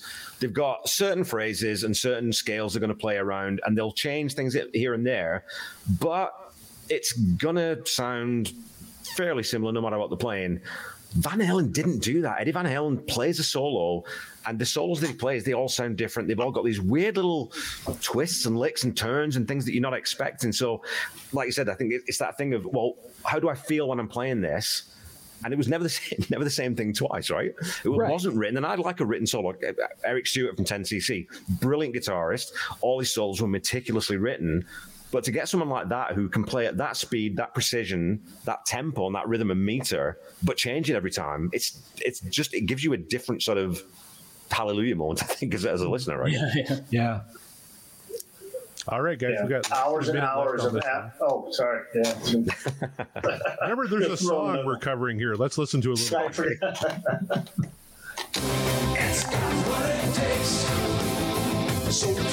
I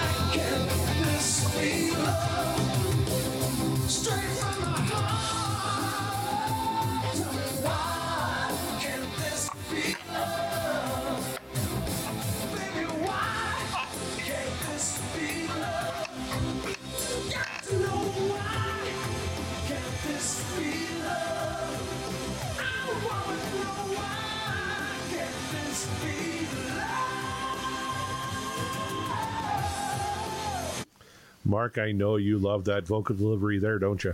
Of course I do. Everything on that Sammy does on this album is just gold. Yeah. Yeah. Name I'm one bad track. Oh, I guess Inside. But name a bad track other than Inside off of 51. I, I like Inside. I like the riff. Inside's cool.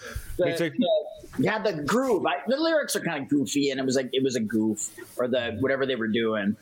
Let me rephrase. Everything Sammy does vocally on 5150 is gold. I agree. Musically, Inside was great. Yes. Yeah.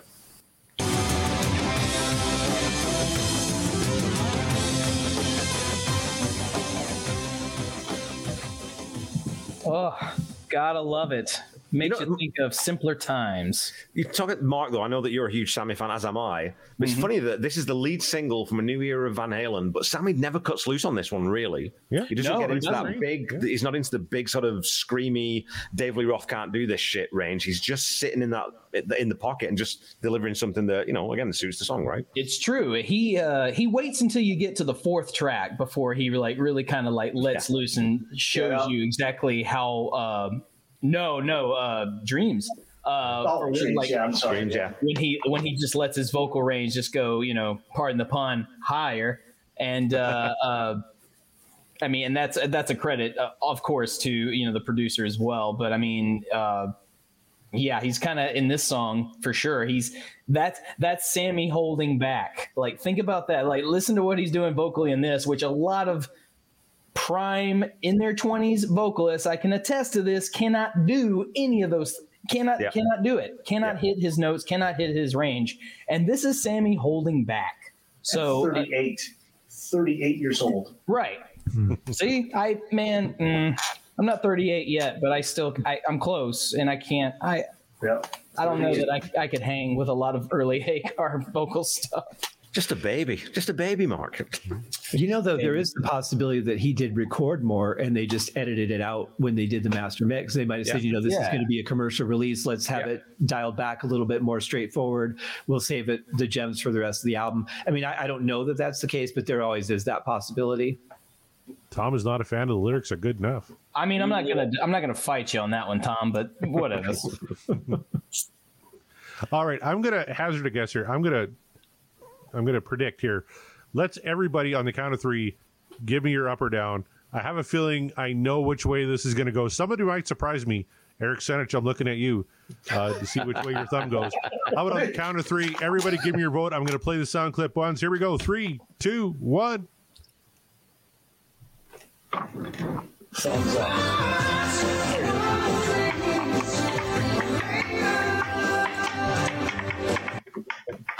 If Eric had voted that down, I would have blamed COVID. Another unfortunate side effect of COVID. I can't appreciate Sammy Hagar. Can't appreciate Sammy Hagar. Dude, I have so Bad many taste. great memories to that song. I mean, like Mark was saying, simpler times, and uh, my God, so many Van Halen songs, but that one in particular, just like every time I'd hear it come uh, either on the radio or being in a bar and somebody uh, plays it on the jukebox, like myself. Yeah. Uh, well, how, where did that come from? But no, you know, but you know, what was cool is every time I pop it into the jukebox, I always love like just everybody in the room was grooving to it. You know, no matter if you're a fan or not, they knew the song and they were grooving to it. Yeah. That's Love best. everything about it. Great fucking track. Uh, Kevin, words on it. Well, I just kind of feel that we ruined it for Kelsey because she just wanted to listen to the song and groove out, and we all we just spent like Sorry, 50 Kelsey. minutes talking about minutiae of you know, kind of drum geek talk. boring assholes, you know. Well, Kelsey's uh, like, I don't give a fuck about the snare. Play the song. Kelsey, you have the floor. Uh, speak, speak about why can't this be love? Um, well, I, I mean, too. I was just, j- well, yeah, because like I'm like always worried. A, I have a dog over here, so sometimes she just like barks, and like I would hate. So yeah, I know, crazy. guest. so just in case, like when I'm not talking, I try to do that. But also, like you guys, you guys were talking, and I'm just back here listening. I was listening, like I was chilling, and like I don't mind. I love hearing like people because like I know what I think about it. I love hearing what other other people have to say and like what you guys break down. And it's interesting what you guys notice about the song versus like what I noticed about the song. And I was just grooving the whole time. Mm-hmm. So yeah, it was awesome. I love this song. I it's it's a bang, it's a banger. It is indeed a banger, Heath. I I remember when Van when Van Hagar came out and Split happened, and I I, I had mixed feelings, right? Because I was a total Roth guy. They were my band. I was so excited. I loved them. I loved everything about Van Halen with Roth. And then they came out with Sammy. And even at the age of what was I, 15, 16, even at that age, I remember, you know, not thinking like, ah, this is not Dave. This is not Dave. What's going on here? But but even then, I was like, this is a great song. This is an und- undeniably great song. I've always thought it. And yeah, I still think it today. There you go. Uh, Scott Haskin, uh, words on why can't this be love? Well, uh, I don't have a dog, but I do have sea monkeys, and they're usually pretty quiet. Uh, they, they're not they're not big enough to to make a sound. Uh, you know, I, I dug it. It's it's a cool song. It's got a good feel to it. I like the keyboard. I don't think it's too intrusive on the song. I think there's a really nice balance of keyboard with the guitar and bass backing it up. The one thing I noticed at the end was that Alex switched to uh, you know from the hats and ride, he switched to a crash cymbal. Yeah. And I normally don't like a lot of that, but I think they mixed it in well because a lot of times it just cuts through the mix and, and it hurts something else in a song too much.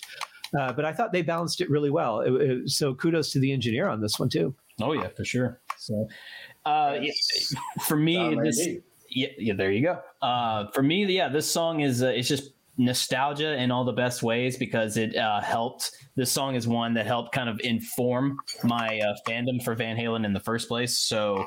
Uh, a lot of love there. That's probably this song is one of the reasons why I probably have more of an affinity to uh, to the Sammy era. Just be, and not to mention just from a technical standpoint, vocally, he's better. I'm sorry, he is. Uh, but uh, I just this song in particular is kind of what brought me to the side of, of Van Halen in the early days before I like really started to doing uh, really started to do the deep dive. Uh, so I will always be grateful for that, and it will always have a special place in my heart. Um, and I mean, what else could we possibly say about it that we haven't already said? But uh, Corey, any final thoughts on? nice, Kevin. Any final thoughts on uh, why can't this be love?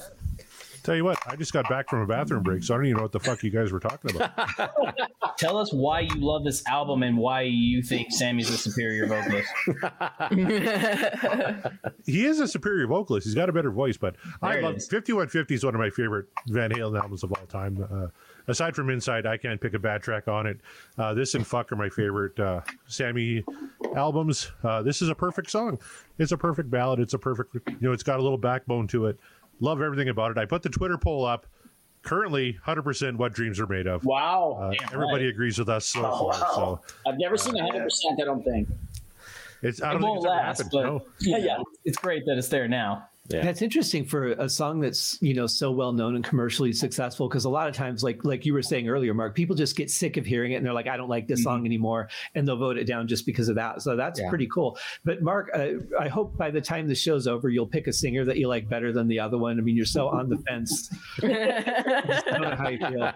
I know it's really frustrating. Apologies to Gary.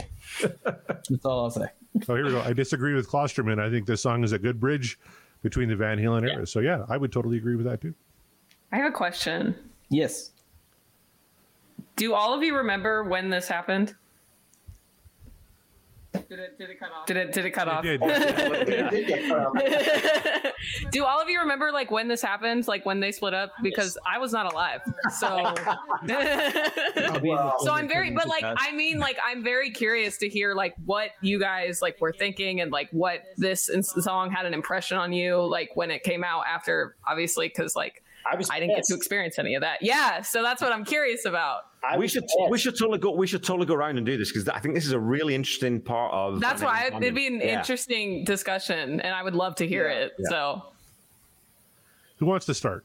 Heath, Who's gonna Heath start? wants to start. I probably got the smallest Sure. story, so I'll I'll start. Oh, okay. Uh, I I knew who Van Halen was. I knew like Jump in Panama. I, I heard they split, and I went okay. And then I heard they were getting back together with Sam, and I went okay. Uh, that's interesting because I knew Sammy's solo stuff a little bit. Uh, and then when I saw them at Monsters of Rock, uh, would have been with Sammy. They they headlined in Denver, and uh, we had planned on leaving before they came on, but we stayed for a couple songs. And I went okay, and then we left. So I even back then I was the most medium Van Halen fan ever. love. Kelsey's making us all feel old. Go ahead, Heath. I was so invested in the whole thing. Yeah, I was pissed. I was I was so invested in the whole thing. I remember having some kind of altercation with some guy. I almost got my ass kicked over it. I had some kind of altercation with the guy. And, I was 15, 14 years old, and and and and, and, and he was telling me that, that it had happened. And this was before the internet and everything. You didn't know. You didn't Right. It's something you didn't know. And he said that they broke up, and I said no, no. And I remember we had an altercation, and he was bigger than me. I almost got my ass kicked. when someone told me Eddie died, I literally went, "Nice try." It was like I MTV and. Creem, Creem Magazine, and I think Heavy Metal, or, or there was a Hit Parade. I think was another one. And like, if you didn't read the trade magazines or you didn't watch MTV, uh, you really would not know what was going on in the music world at all. Yeah, yeah, yeah. right. and the news came late always too, right? Because because Yeah. of the way magazines came out, you know, a month Monthly. later after the news or whatever, right? Like, yeah, Yeah.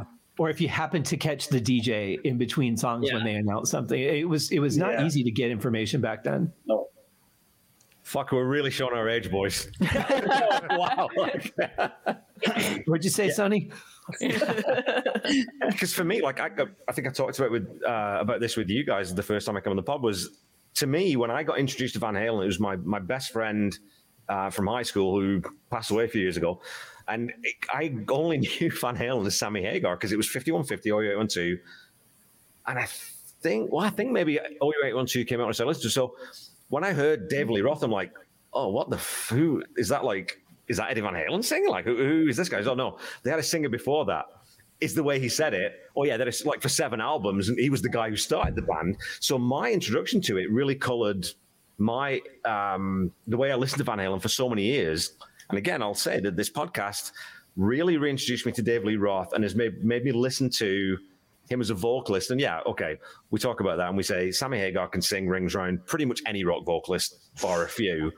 But you try to say try to sing Dave Lee Roth vocals, they're not quite as easy as you No, think they're they are to start. You can sing the notes and you can get the pitch right, but not mm-hmm. quite the same delivery. He's a very soulful, bluesy, weird kind of singer because he's not really a singer. He's a showman. He's a barker. He's a carnival guy. He's not really a vocalist. So it's it brings this different weird energy to, to those songs, right? So Kevin called David Lee Roth a carny. Let it be known.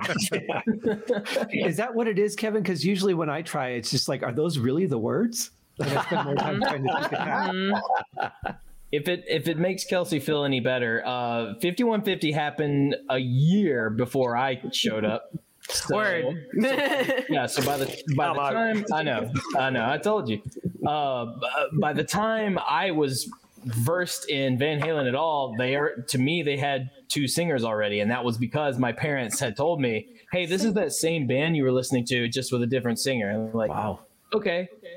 You know, right? I'm, I'm a kid, so you know, I don't I don't know any better. Uh, other than that, it was just kind of like I don't know who I like better. I, I don't. I'm not thinking of it that way. It's the same band. It's all. It's the same. Yay. You know, it would later when I became uh, cynical and uh, kind of a ornery bastard. That was like, okay, now I have opinions about everything, and Right. this is the this is anyway. Um, but it's still Van Halen. That's the Yeah. thing. Like we we say Van Hagar, and that's kind of like a fun little jab in a way, but like it's all Van Halen. It's Yeah. the same band of a different era. And 5150 uh, was just a sort of wake up call of like, hey, here's our next era. Uh, but we're still the same band. Like it's still unequivocally still Eddie and Alex. Um, you, you can't deny that. Um, you know, you- be pro Roth all you want, be pro Sammy, be pro Gary, like Michael Green over there. Uh, that's cool. Good for you. You still can't deny that it's still the same band, uh, just of different eras. So that if there's nothing that we can convey at all in the show except for one thing, let it be that. Now, before uh, Eric gives the absolute perfect answer to this question, I'll just jump in real quick. And uh, I'll echo the sentiments of both Tom, who said, I came into Van Halen with 1984, so I was emotionally invested in the Switch. And C. Erickson, one who said, same as Tom, I'm a Dave era guy, but I got into Van Halen right when the split happened, and I was too young to really care. Uh, I was 10 uh, when 1984 came out, and that was my introduction to Van Halen. Uh, so I was 11 when 5150 came out, and I didn't care. I just liked both. Uh, Mhm. I, I barely remember what I had for breakfast yesterday, much less what I was doing when I was fucking 10. But uh, Word. I, I remember loving like the big three from 1984 and that whole album, and then really loving 5150. So when, when you're 10, 11 years old, it doesn't really matter. Now, Eric is, I believe, going on 73 years old. He might have a little different perspective here uh, on the Switch. Maybe let us know. Yeah, I mean the toupee is not good. It's just There- there's a there was this idea that Dave officially left the band on April Fool's Day, 1985, and that never was the case. It was never really it was never officially announced. It was one of those things where in July or August of '85, uh, Rolling Stone had interviewed Eddie. And Eddie just, oh, by the way, um, we're looking for another singer. Dave's out. Dave wants to be a movie star. what? and, and nobody, Rolling Stone never thought to do a huge article on it. I mean, this was the biggest band in the world. So then Sammy shows up at Farm Aid, September of '85, with with Ed. And Great by this time- performance. One of Yeah, my favorite and- performances. So now people are like, whoa, something's not right. And, uh, you know, and, and then eventually there's a new album with Sam. I mean, eventually it hits, you know, they, it's now it's, it's, it's out. Radio stations are talking about it. It's in print. Sammy's the new singer of Van Halen, but it wasn't like, it was never official. So it, it, for me, I was uh, 14 when when this was 13 or 14 when all this went down i, I wasn't into van halen yet so it, it didn't matter to me i just remember uh, i just remember wow sammy hagar's the singer you know that's the i can't drive 55 guy right you know but i was a kid you know i wasn't i wasn't i just hadn't jumped on board yet i, I it, just didn't register and then when i was and then when i was uh, and when I was in high school, my friends were just banging on me like, "Man, you got to hear this band. You got to hear." I'm like, "I know who Van Halen is, of course. I hear the songs on the radio. I know who they are. You know, I know the hits." Oh, you got to, you got to go deeper. You got to. Now, I had, I have an older brother who had the vinyl, the Van Halen one and two, and and Children. But, but I, that was going to be, you know, that that wasn't going to happen yet. I wasn't going to be exposed to the Dave era yet. I, what I did was I my older brother, my, my other older brother, my, my next youngest, had uh, the Sammy stuff. He had 5150, he had OU 812. My friends had those too. And I remember the summer of 88 hearing When It's Love constantly. And I said, okay, let's give it a listen. And I listened to 5150, and that was the first complete album I listened to by Van Halen. And my mind was blown. it was just fucking blown. Like I never, I never felt anything like that before. It was just a high that, and I just, I, the, the, the just, I flipped the cassette over again, played it again, and I was like, Jesus Christ, this is amazing. From there, I was just going back and listening to all of the Dave Harris because my older brother said, "You got to hear this." Drops the needle on one, and then he drops the needle on two, and I was like, "Oh yeah, man, this is cool shit." But it never. It was like like what Mark was saying. It never it wasn't like this chasm between Dave Aaron and Samir for me. It was Van Halen. And look, I wanted Dave back in the band because I still I love Dave to this day, huge fan, and I loved his solo shit. I loved Eat 'Em and Smile, I loved Skyscraper. And I'm like, I know, I just wish I could have been, you know, old enough to have been there during that period, man. And, you know, the nostalgic feeling or the not nostalgic, but more was like a mythology. Like, what was it like? You know, there was no YouTube, so it's like, what the fuck was that like to go to see Van Halen when they were in their prime and fucking Dave doing the splits off the stages and Eddie just I agree. fucking fire, you know. But I but agree. again, at the same time, it was you know the shit they were putting out was standing. Loved loved it, Mm-hmm. and you know, then went to see them live and all that. But uh, yeah, it was it was it's odd how oh by the way it was when Dave was out, you know, because I don't think he ever.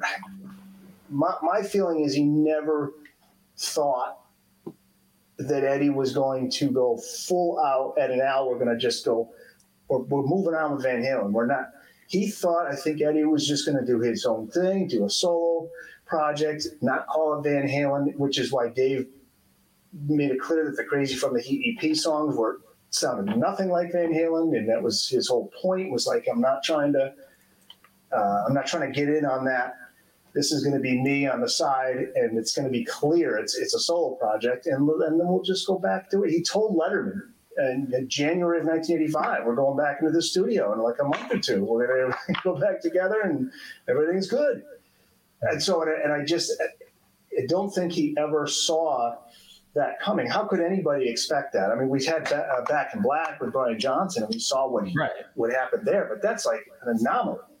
So he had to have been just like don't worry, just I'll do my thing. I'll put together, Eat 'Em and Smile. They do their thing, whatever they're gonna do. And then then 5150 comes out and blows up and it's a huge hit. Now you got now you got a war going on between the two sides and it's on. And that was the drama that that there was that whole holy shit, what did Dave say about Sam? What did Sam say about it? And what what what you know, and then they have these documentaries on MTV, rockumentaries, you know. And they make comments about it was funny because you know Eddie used to be like you know back with the old singer, he wouldn't even say their he wouldn't even say his name. You know, like Sammy said, that guy he, they, they they wouldn't even say Dave's name. I mean, he would he you couldn't even bring him up. And uh, yeah, man, it was just it was a it was a great time. I, I tell you, Kelsey, you I mean that's the one thing you like for me. I, I it's it's how I feel about the Dave era, or even how I feel about the '60s. You know, with with, with Woodstock. What the fuck was that like? You know, mm-hmm. I mean, it was Van Halen was it. There was no band bigger than them. You had Guns N' Roses, and you had yeah, all that, but nobody was as cool as that fucking band was. The, the music, it, it was just apart from everything else that was out there. All these guys, you know, doing all this shit. You know, it was the, the, the, the music powerful, and that feeling of a concert, a Van Halen concert. Oof, man, I got the fucking goosebumps just thinking about it. Fucking hair rising up. The summer of 1984. Those- when the, the lights go down and you hear Alex, and then all of a sudden, where is he? Where is he? And you hear fucking Ed come out with that guitar. You're like, holy shit! And you know, it was like when they came to town, it was like the fucking the whole town shut down. It's like we're going to see, you know, Mm-hmm. it was it, it was insane. It uh, you know, so when it all went to shit in the late in the late '90s, that was that was like this isn't happening. This is not. ha- This is so weird. And then people mm-hmm. talking shit about Eddie and the, how the, the, the Van Halen three album sucks. Mm-hmm. And all that. Wow, what the fuck? And then all those years went by where nothing was going on. But oh, Dave's back. Hold on, no. After the '96 thing, I remember that. He's. Uh, did you see people go ape shit in that in that crowd at the MTV Awards? You know, and that rose to shit. And then it, there was this long dark period, and it was like, it was like in denial. You know, I got my Van Halen tattoo when they were at the fucking lowest peak. my ex girlfriend said, "What do you want?" I said, "I want a Van Halen tattoo," and it was like 2004. and the guy, the guy was putting it on. He's like, "Oh, you're a fan, huh?" Like I could tell. Like he's just like, "Who likes them anymore?" You know? Wow. Yeah. It's respectful. But in the day, man, everybody, everybody that, that was your age knew who Van Halen was. Yeah. They knew. And that's why But it's music crazy is to, to me, and maybe the other old guys on the panel. This whole divide between Sammy and Dave. Kyle raises an interesting question here. Are there ever any never Sammys out there that eventually warmed up to him in Van Halen? In my experience, the 100% Dave guys never did. No, like it, it's so split. It, it's crazy to me. No, it's it's yeah. If you go, I mean, when you look at the comments on VHND, whenever we put up something on Sammy, the vitriol towards Sammy is yeah, it's crazy, mind-boggling. Like it really And then- surprises me. Yeah, You know, and then you put something up on the reverse on Dave, and, and just the hatred towards Dave. Yeah, I mean, it's and, that, and that's been the part. That's the problem with the legacy of Van Halen is that you've got this fucking elephant in the room that's just like, you know, that's why this tribute can't go forward. It's probably, you know, like Sammy said, Dave probably doesn't want me there. It could be an amazing sounding group, but nobody will care because everybody will shit all over it before hearing it. Yeah. Right. Yeah. And think about Ed has to deal with that shit all the time. And that's why he stopped doing interviews. He got sick of it. Hmm. Yeah. Because like he was trying to he's just doing what he wanted to do. He he he did appreciate the fans, but you know, at some point, you know, it- he's got to he's got to try something that he wants to do. I mean, it was really his band. I mean, really, him and Al started that band, and It's in the name. um, yeah. you know, and, and, and then when Van Halen three bombs, it's like you know, guys, give him a break. I mean, every fucking great band has has an album that doesn't do well. Let's relax. But it was so vicious that he just said, I, "I'm not making another album." That's what he like. Wolf, Wolfgang was one who said, "Let's do an album." Otherwise, Eddie was just like, "Why? Why bother?" You know, why bother?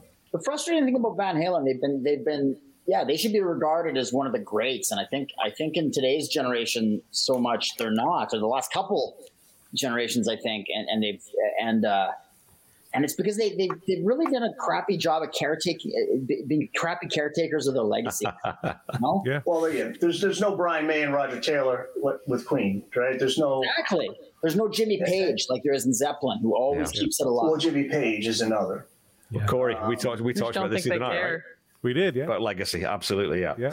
And you know, every, that, that's the thing. The argument is you, you, you could you could look at it, I guess, two different ways. There are people that just uh, get pissed off at that, like, "Come on, Al, you know what are you doing, man? Let's go out, you know, go out there and do, do re-releases and box sets and do this and do that." But if he doesn't want it, he doesn't want it. It's, it's but I, yeah, I mean, it's really up to us, the fans, to keep the legacy going. It's it's shows like this. It's you know, it's it's sharing the music with other people. And I, the, the, the night that Eddie died, I remember this kid was. I, I- went downtown and, and I went for a walk, and there's this kid on a bike. He must have been like 13, 12, 13 years old, and he's he's playing Van Halen music, just blasting it. And I don't know if it's the first time he was ever listening because Eddie died. Now he's, you know, the interest is there, but you know that that's the shit. This music won't die, but but um, yeah, you're right. I mean, there's no, there will be no, there will be no "We Will Rock You" movie. There will be no. That's the problem. You can't have like if you have if you have a fucking tribute like Taylor Hawkins or what they did for Freddie Mercury when he died. You know, Yeah. can, can you imagine what it would what it's going to feel like if it ever happens when you get that like just the whole crowd say they're, they're playing at uh, who knows play somewhere like you know in la you know where they're home, they're home california like the whole stadium just screaming chanting eddie Yeah. Yeah. at the end you know everybody's up there big picture of ed fucking tears will be coming down my face you know eddie Everybody's face. you know Streaming down Oh, my face it at the Wembley show, the Taylor Yeah. Hawkins, when Wolf got up there and played those three songs. yeah Unreal. Yeah. So hey, do we want it? Yeah, but I like this comment here, as if Sammy We'll held see. the band hostage and forced Eddie to play keyboards and only write ballads. exactly, exactly. Yeah, Van yeah. Halen Bros played, Um, So imagine him, Sammy Hagar with a gun to Alex Van Halen said, "You got to play electric tom, Right. And you got to play know. keyboard, and let, let's fucking go." No, that didn't. Well, I, I- Sammy said that. He goes, "These are the songs that were brought to me." Exactly. Yeah, he didn't write the music. Well, and, and two, I mean, it's it's fair to say that every time you change out a band member of any position, they're going to bring an influence and a slight change in the music. Yeah. You know, when when Steve Morse joined Deep Purple, they started doing things in odd time signatures because Yeah. Ritchie was like a four four guy, and, and there's nothing wrong with that. But that one influence changed the music. So they get a different singer. They go, "This is the sound that we're going to have," and they write in in you know observance of that it's going to change the way that they write the music. Those things are just very natural progressions. And the problem with the fans is that they expect the band to always be exactly the same. They don't want them to grow. They don't want them to experiment. I like this album. That's what i always want this band to do. And Yeah. they can't reproduce uh, the same thing album after album. It's just going to happen. But a lot of people they just can't handle that. And then they find reasons to start picking the band apart or it's because this guy came into the band so he's the problem It not the fighting that led to the first breakup you know like that caused the band to split in the first place it's the new guy Yeah. because they, they changed direction and it's very unfair to the musicians and Mm-hmm. it's very unfair to the fans themselves because they're not being open-minded to giving the new music a chance because they've got that preconceived it's not what i wanted it to be so i'm not going to like it and the band's already fighting an uphill battle with those people You know, that's a really good point. I'm going to give you the middle square now. I'm bumping Kevin down to the bottom. He's not contributing enough. Oh, that, that, he was that agreeing leads- with me that leads to the question: what what does that band owe the fan? You know, Nothing. Not a goddamn thing. What do they owe? I mean, if if if you've put in the time to to record an album and, and make these songs and you, you worked your ass off, uh, and you go out there and now that people are buying that product, what more does the band owe you? I don't understand. Yeah. wh- No. Why, why, why, why did, why, like, why, why is it a problem that Metallica makes an album called Lulu with Lou Reed? And, and, and, and okay, so it sucks. And, and okay, but why is that, what, why, why is that offensive to you? Yeah, yeah, it's like- it's like, what, why- what is it they owe you? Yeah. Yeah. Like you almost want to like shake somebody. You're like they don't owe you that much. They, you don't know these people. They're not. You know. You're not. They don't. Owe, they don't. friends They don't. They You're don't owe you anything. No, they I mean, they put I they put art out there, and you engage with it or you don't. That's the end of it. It's, it's, it's just that simple, right? If you don't like, there's so, loads of stuff by Queen that I don't love. There's lots of stuff by I don't know, fucking U two that I don't like. But the stuff that I like, I engage with. That's that's what you do. You don't say, "Well, that yeah. sucks," so that's their fault, and I hate them for that. It's such nonsense. Or during those during those years when when Ed was in that dark place, right? Yeah. It's none of our business. Yeah. So then the assumptions are he's sitting on his ass all day. He's all we we've read all the comments online. Lazy. What are they doing all day with their time? Hey, his mother died. He got mm. cancer. Yeah. His fucking band blew up. Even if none of that happened, what if he is just going through a period? Right. Yeah. It's just In, like in, other, in other words, they were just like, you know, literally there'd be comments, you know, he, he owes us an explanation or he owes us another album. And Yeah. what's he doing? No. You know what? Honestly, if Eddie Van Halen had only ever written that guitar part for "I'm the One," in terms of impact on music, that's fine. Culturally, yeah, that guy's a legend just on that one song. So That's right. whatever else he chooses to give us, just you should just probably say thanks for that. You got middle Shy square, kid. Kevin. That was a good point. This was a shy kid who, who, who was not walking around like I'm the shit. He was, he, you know, he, he, he, uh, he drank to get up on stage. This is all, you know, he, Yeah. he had a lot of things that were going through his mind. A lot of things he was pissed off about, bummed out about. Who knows? But that's his business. Yeah, I mean, it, it, it, it was sad to see like the comments on the on these message boards as you get into the early 2000s and stuff. And, and I'm sure that had that he must have been just like, because I know he did say at some point to somebody like, "Why, bother?" I think it was the uh, I think it was the 04 tour around there with the Sammy. Like they wanted to make a full album, and it just he was so angry, you know. And and when somebody's angry, there's something wrong. Like how, how else am like empathy? Like something's not right. Like if this guy was a sweetheart of a guy for 40, 50 some odd years, and now he's angry all the time. Worry about him, like something. Like, Right. Do you need something? You know. Instead, it was more like you know, let's push him out on stage and let's. Yeah. Yeah. That's that tour with Sammy. It's like he was a mess. He, he- like he couldn't even understand, he couldn't even uh, uh, couldn't figure out what he was playing. uh, You know, like some of the songs, and why are you putting them out there? It's You the know, business. It's, that's the business, though. That's why it's called show Yeah. business, not show fun, right? I mean, that's the old Yeah. saying. So Yeah. Yeah.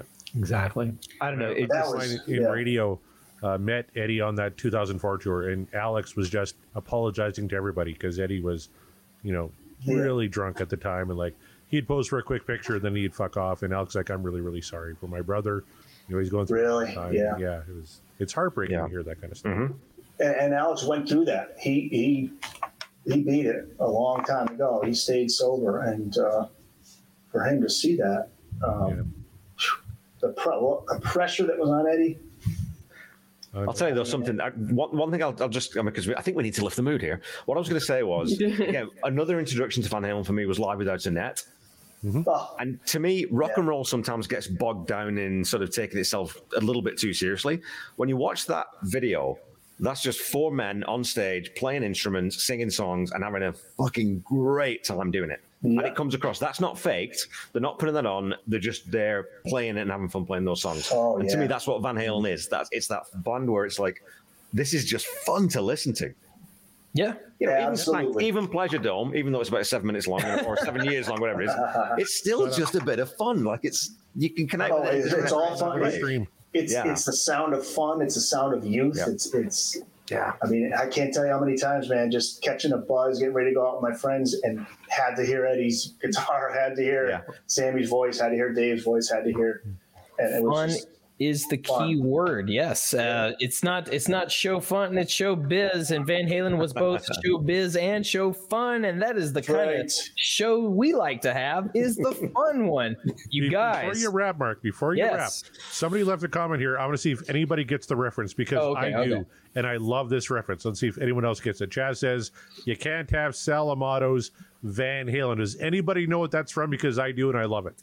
I'm lost. I feel like I should I should know this, but I, I feel don't. too, but Anyone? No. Eddie and the Cruisers, ah. Oh, Michael Paré movie. Is that a We had line? Sal I've Lomato's seen Eddie and the. Cruisers in that movie. Salama. Well, that's why we're on the Deep Dive Podcasting Network because Corey brings you deep cut references that nobody understands, but yeah, but he does, and that's what makes it Watch special. it. It's a good movie, but On I'm the going bring dark this up here. side. We on the dark side. Exactly. we we have a poll up right now for both these songs, and I'll bring it up here for everybody here. Uh, Tattoo is seventy eight point six. What dreams are made of? Twenty one point four. This dream is over. But why can't this be love? Eighty five point seven percent. What dreams are made of? Fourteen point Ah, three. there This they dream is over. We had a tweet from John Mariano. It was me. Happy anniversary, boys. Son of a bitch. Bastard Mariano, you bastard. I just what was that dude from the 007 movies uh, underneath there? What the hell was that? Oh, I sent him a gif of uh, that's happy. Yeah, Mark said of the guy that plays Jaws bending a golf club in half. from uh, Happy Gilmore. Yes, from Happy Gilmore. Uh, that's a threat to Mariano. He knows why. One of these days. One of these days. The next backtracks uh, Aerosmith Revisited podcast we go to record, if Mariano's sitting there like a pretzel bent over his microphone, I'm gonna know. I'm gonna know what happens. Yeah. Yeah, I, I have to Sad John could be here tonight. one one thing that's really cool about like the bands that I grew up with being like you know Uriah Heep, Deep Purple, Yes, uh, Emerson Lake and Palmer, like going and seeing those bands live now. It is just fun on stage. You know, Mick Box wa- walks out on stage to play with Uriah Heep. The smile is on his face from the time he walks out until the time he leaves the stage, and probably another hour after these guys are doing it now because it's just what they do. It's fun for them. And I, I wish we would have been able to see Van Halen get to that point because I think that as they would have gotten older and, you know, all those arguments and all the little things and all the fan comments would have just subsided and they would have just been out there doing it because they wanted to. Yeah. Oh, well, man. Yes. oh. Oh, Corey's I was gone ready to spin mad. the No, wheel I'm again. You want to go again? I got a third in me. Let's do this thing. oh man. No? Yeah, I'm in beer run. It would be that uh, uh, always leave them wanting more, Corey. That's Okay. that's the saying, isn't it? Good so, call, good call. so on that note, you guys, we did it. We have made it through the anniversary, the first anniversary of And the Podcast Will Rock. We did it. It is done, and uh, with that, I, Corey and I could not have done this without the uh, support of people, including those on the panel. So please, uh, let's go around the table. You guys, thank you f- for joining us so much. Tell the people what you got going on. Plug your stuff, anything you want. Uh, who's got the floor? Heath McCoy, you got the floor. Buy my book, Pain and Passion: The History of Stampede Wrestling. Uh, uh, Corey, I remember you said it wasn't available. It, I found out it's because because of COVID. Everything's coming back late from the printers, but it's still in print. You can get it on Amazon, uh, y- y- ECW Press. You can get it, and I'm on Twitter, Van Heaven. Uh, Van Heaven. I'm Van Heaven on Twitter. VanHeven.com. ECW, man. ECW is good. There you go. ECW is cool, man. Yeah. All right. Uh, Mr. Uh, Greg Renoff, I think, is under ECW. He is in Canada. Yeah. Yeah. Well, we wish Renoff a, a speedy recovery. Sorry you couldn't join us on the show, but uh, you were Next here in spirit, my dude. Uh, Kevin Brown, tell the people. Yeah, you can follow me uh, on Twitter at Tom Petty Project on my new thing at Queen Seaside, which is my Queen podcast. But you know what? Just go follow these guys. Follow everyone else on this podcast or on this this show because they're all way funnier than I am, and they're much more fun to follow on Twitter. So go follow Kelsey and Corey and Heath and Eric and Scott and everybody else. Well, uh, Kelsey, thank you uh, for joining us. Thank you for being uh, uh, our, our resident uh, rockin' lady. We appreciate you as always. Uh, tell the people what you got going on. Uh, Oh, you're you're on mute. That's what she's got Unmute yourself. Okay, hello. um, I told you. You said it's it's late here. It's past midnight for me. So, um, but I'm Kelsey Van Halen. Pretty much anywhere, TikTok, Instagram, Twitter. Um, one more thing I want to promote. I right after Eddie died, my friend asked me to make her a playlist of like all my favorite Eddie songs. So I have one on Spotify. It's called Eruption. And if any of you are interested, I can tweet it if you're like curious to hear more Van Halen. So yeah. Yes, please tweet it. That'd be great. Cool. There you go. Do that. That's awesome. Uh, Scott, what do you got going on? Oh man. Uh, okay. Well, the easiest place to find me is probably my website, scotthaskin.com. Uh, my website will be getting a huge update tomorrow, but currently I have a book trilogy coming out later this month. My band Ara Pacis, our album just got released this week. A R A P A C I S. Uh, it's on Bandcamp now. Will be coming out in uh, CD shortly.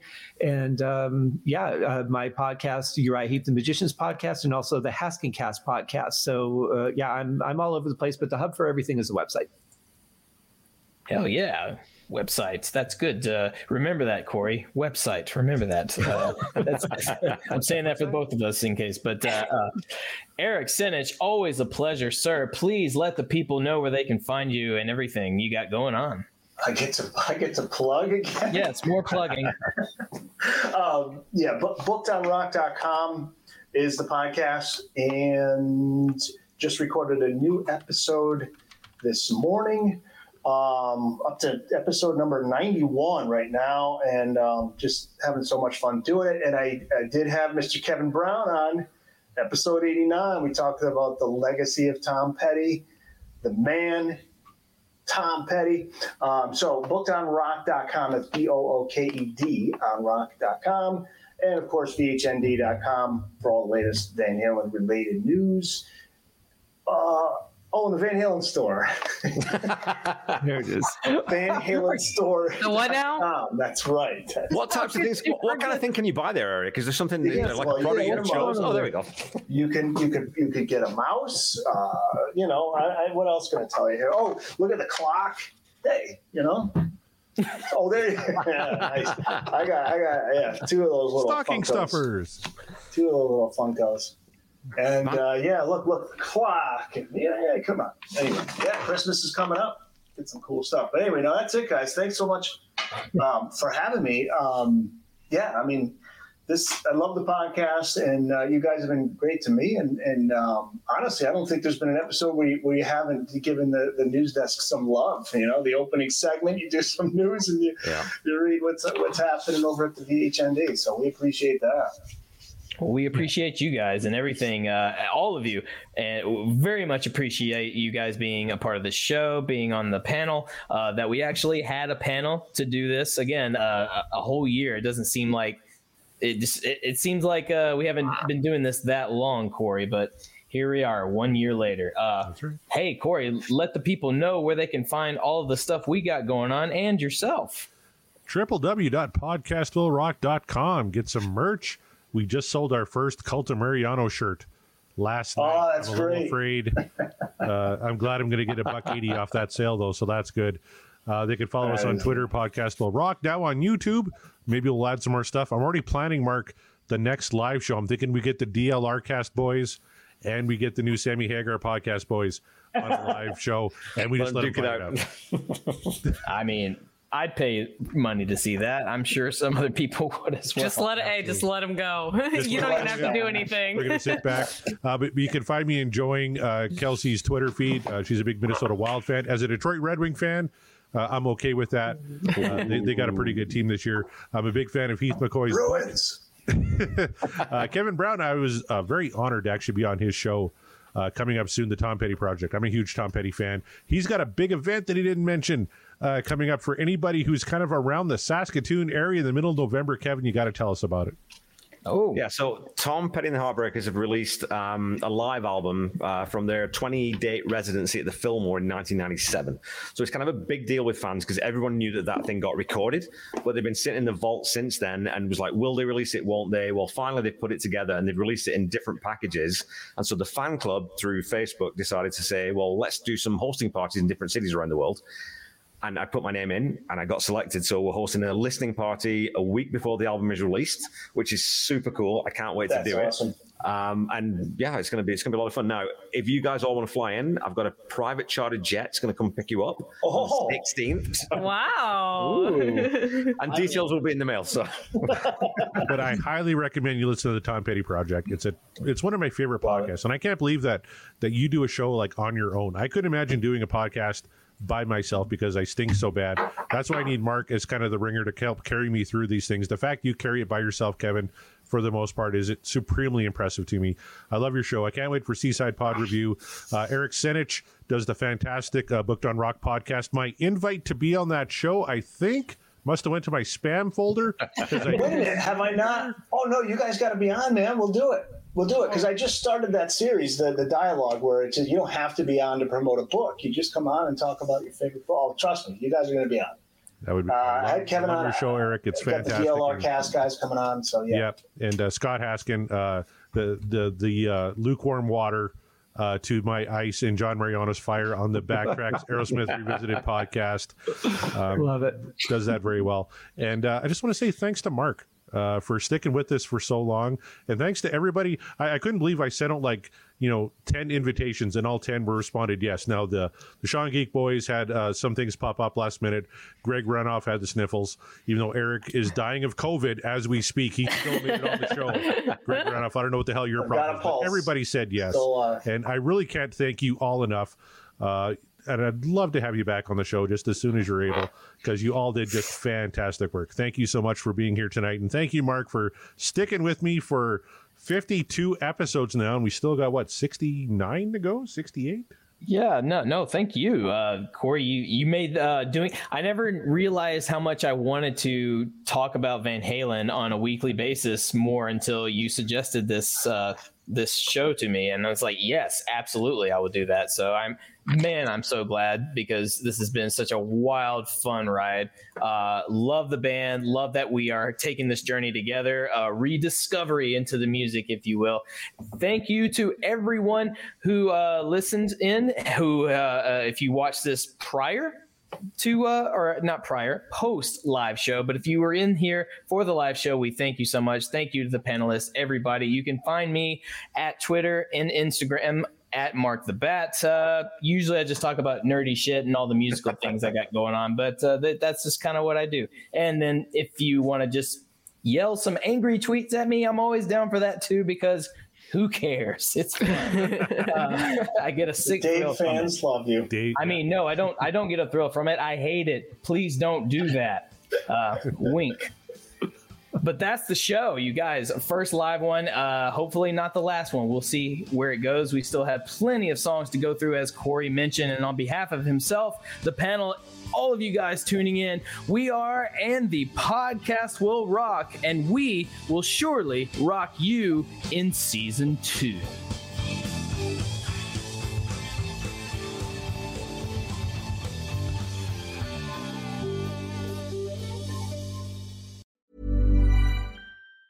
Hi, I'm Daniel, founder of Pretty Litter. Did you know cats tend to hide symptoms of sickness and pain? I learned this the hard way after losing my cat, Gingy. So I created Pretty Litter, a health monitoring litter that helps detect early signs of illness by changing colors, saving you money and potentially your cat's life. Pretty Litter is veterinarian developed, and it's the easiest way to keep tabs on your fur baby's health right at home. Go to prettylitter.com and use code ACAST for 20% off your first order and a free cat toy. Terms and conditions apply. See site for details. Even when we're on a budget, we still deserve nice things.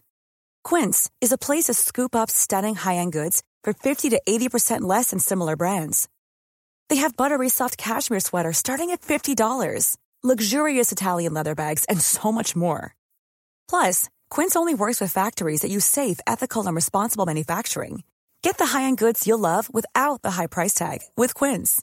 Go to quince.com slash style for free shipping and 365-day returns.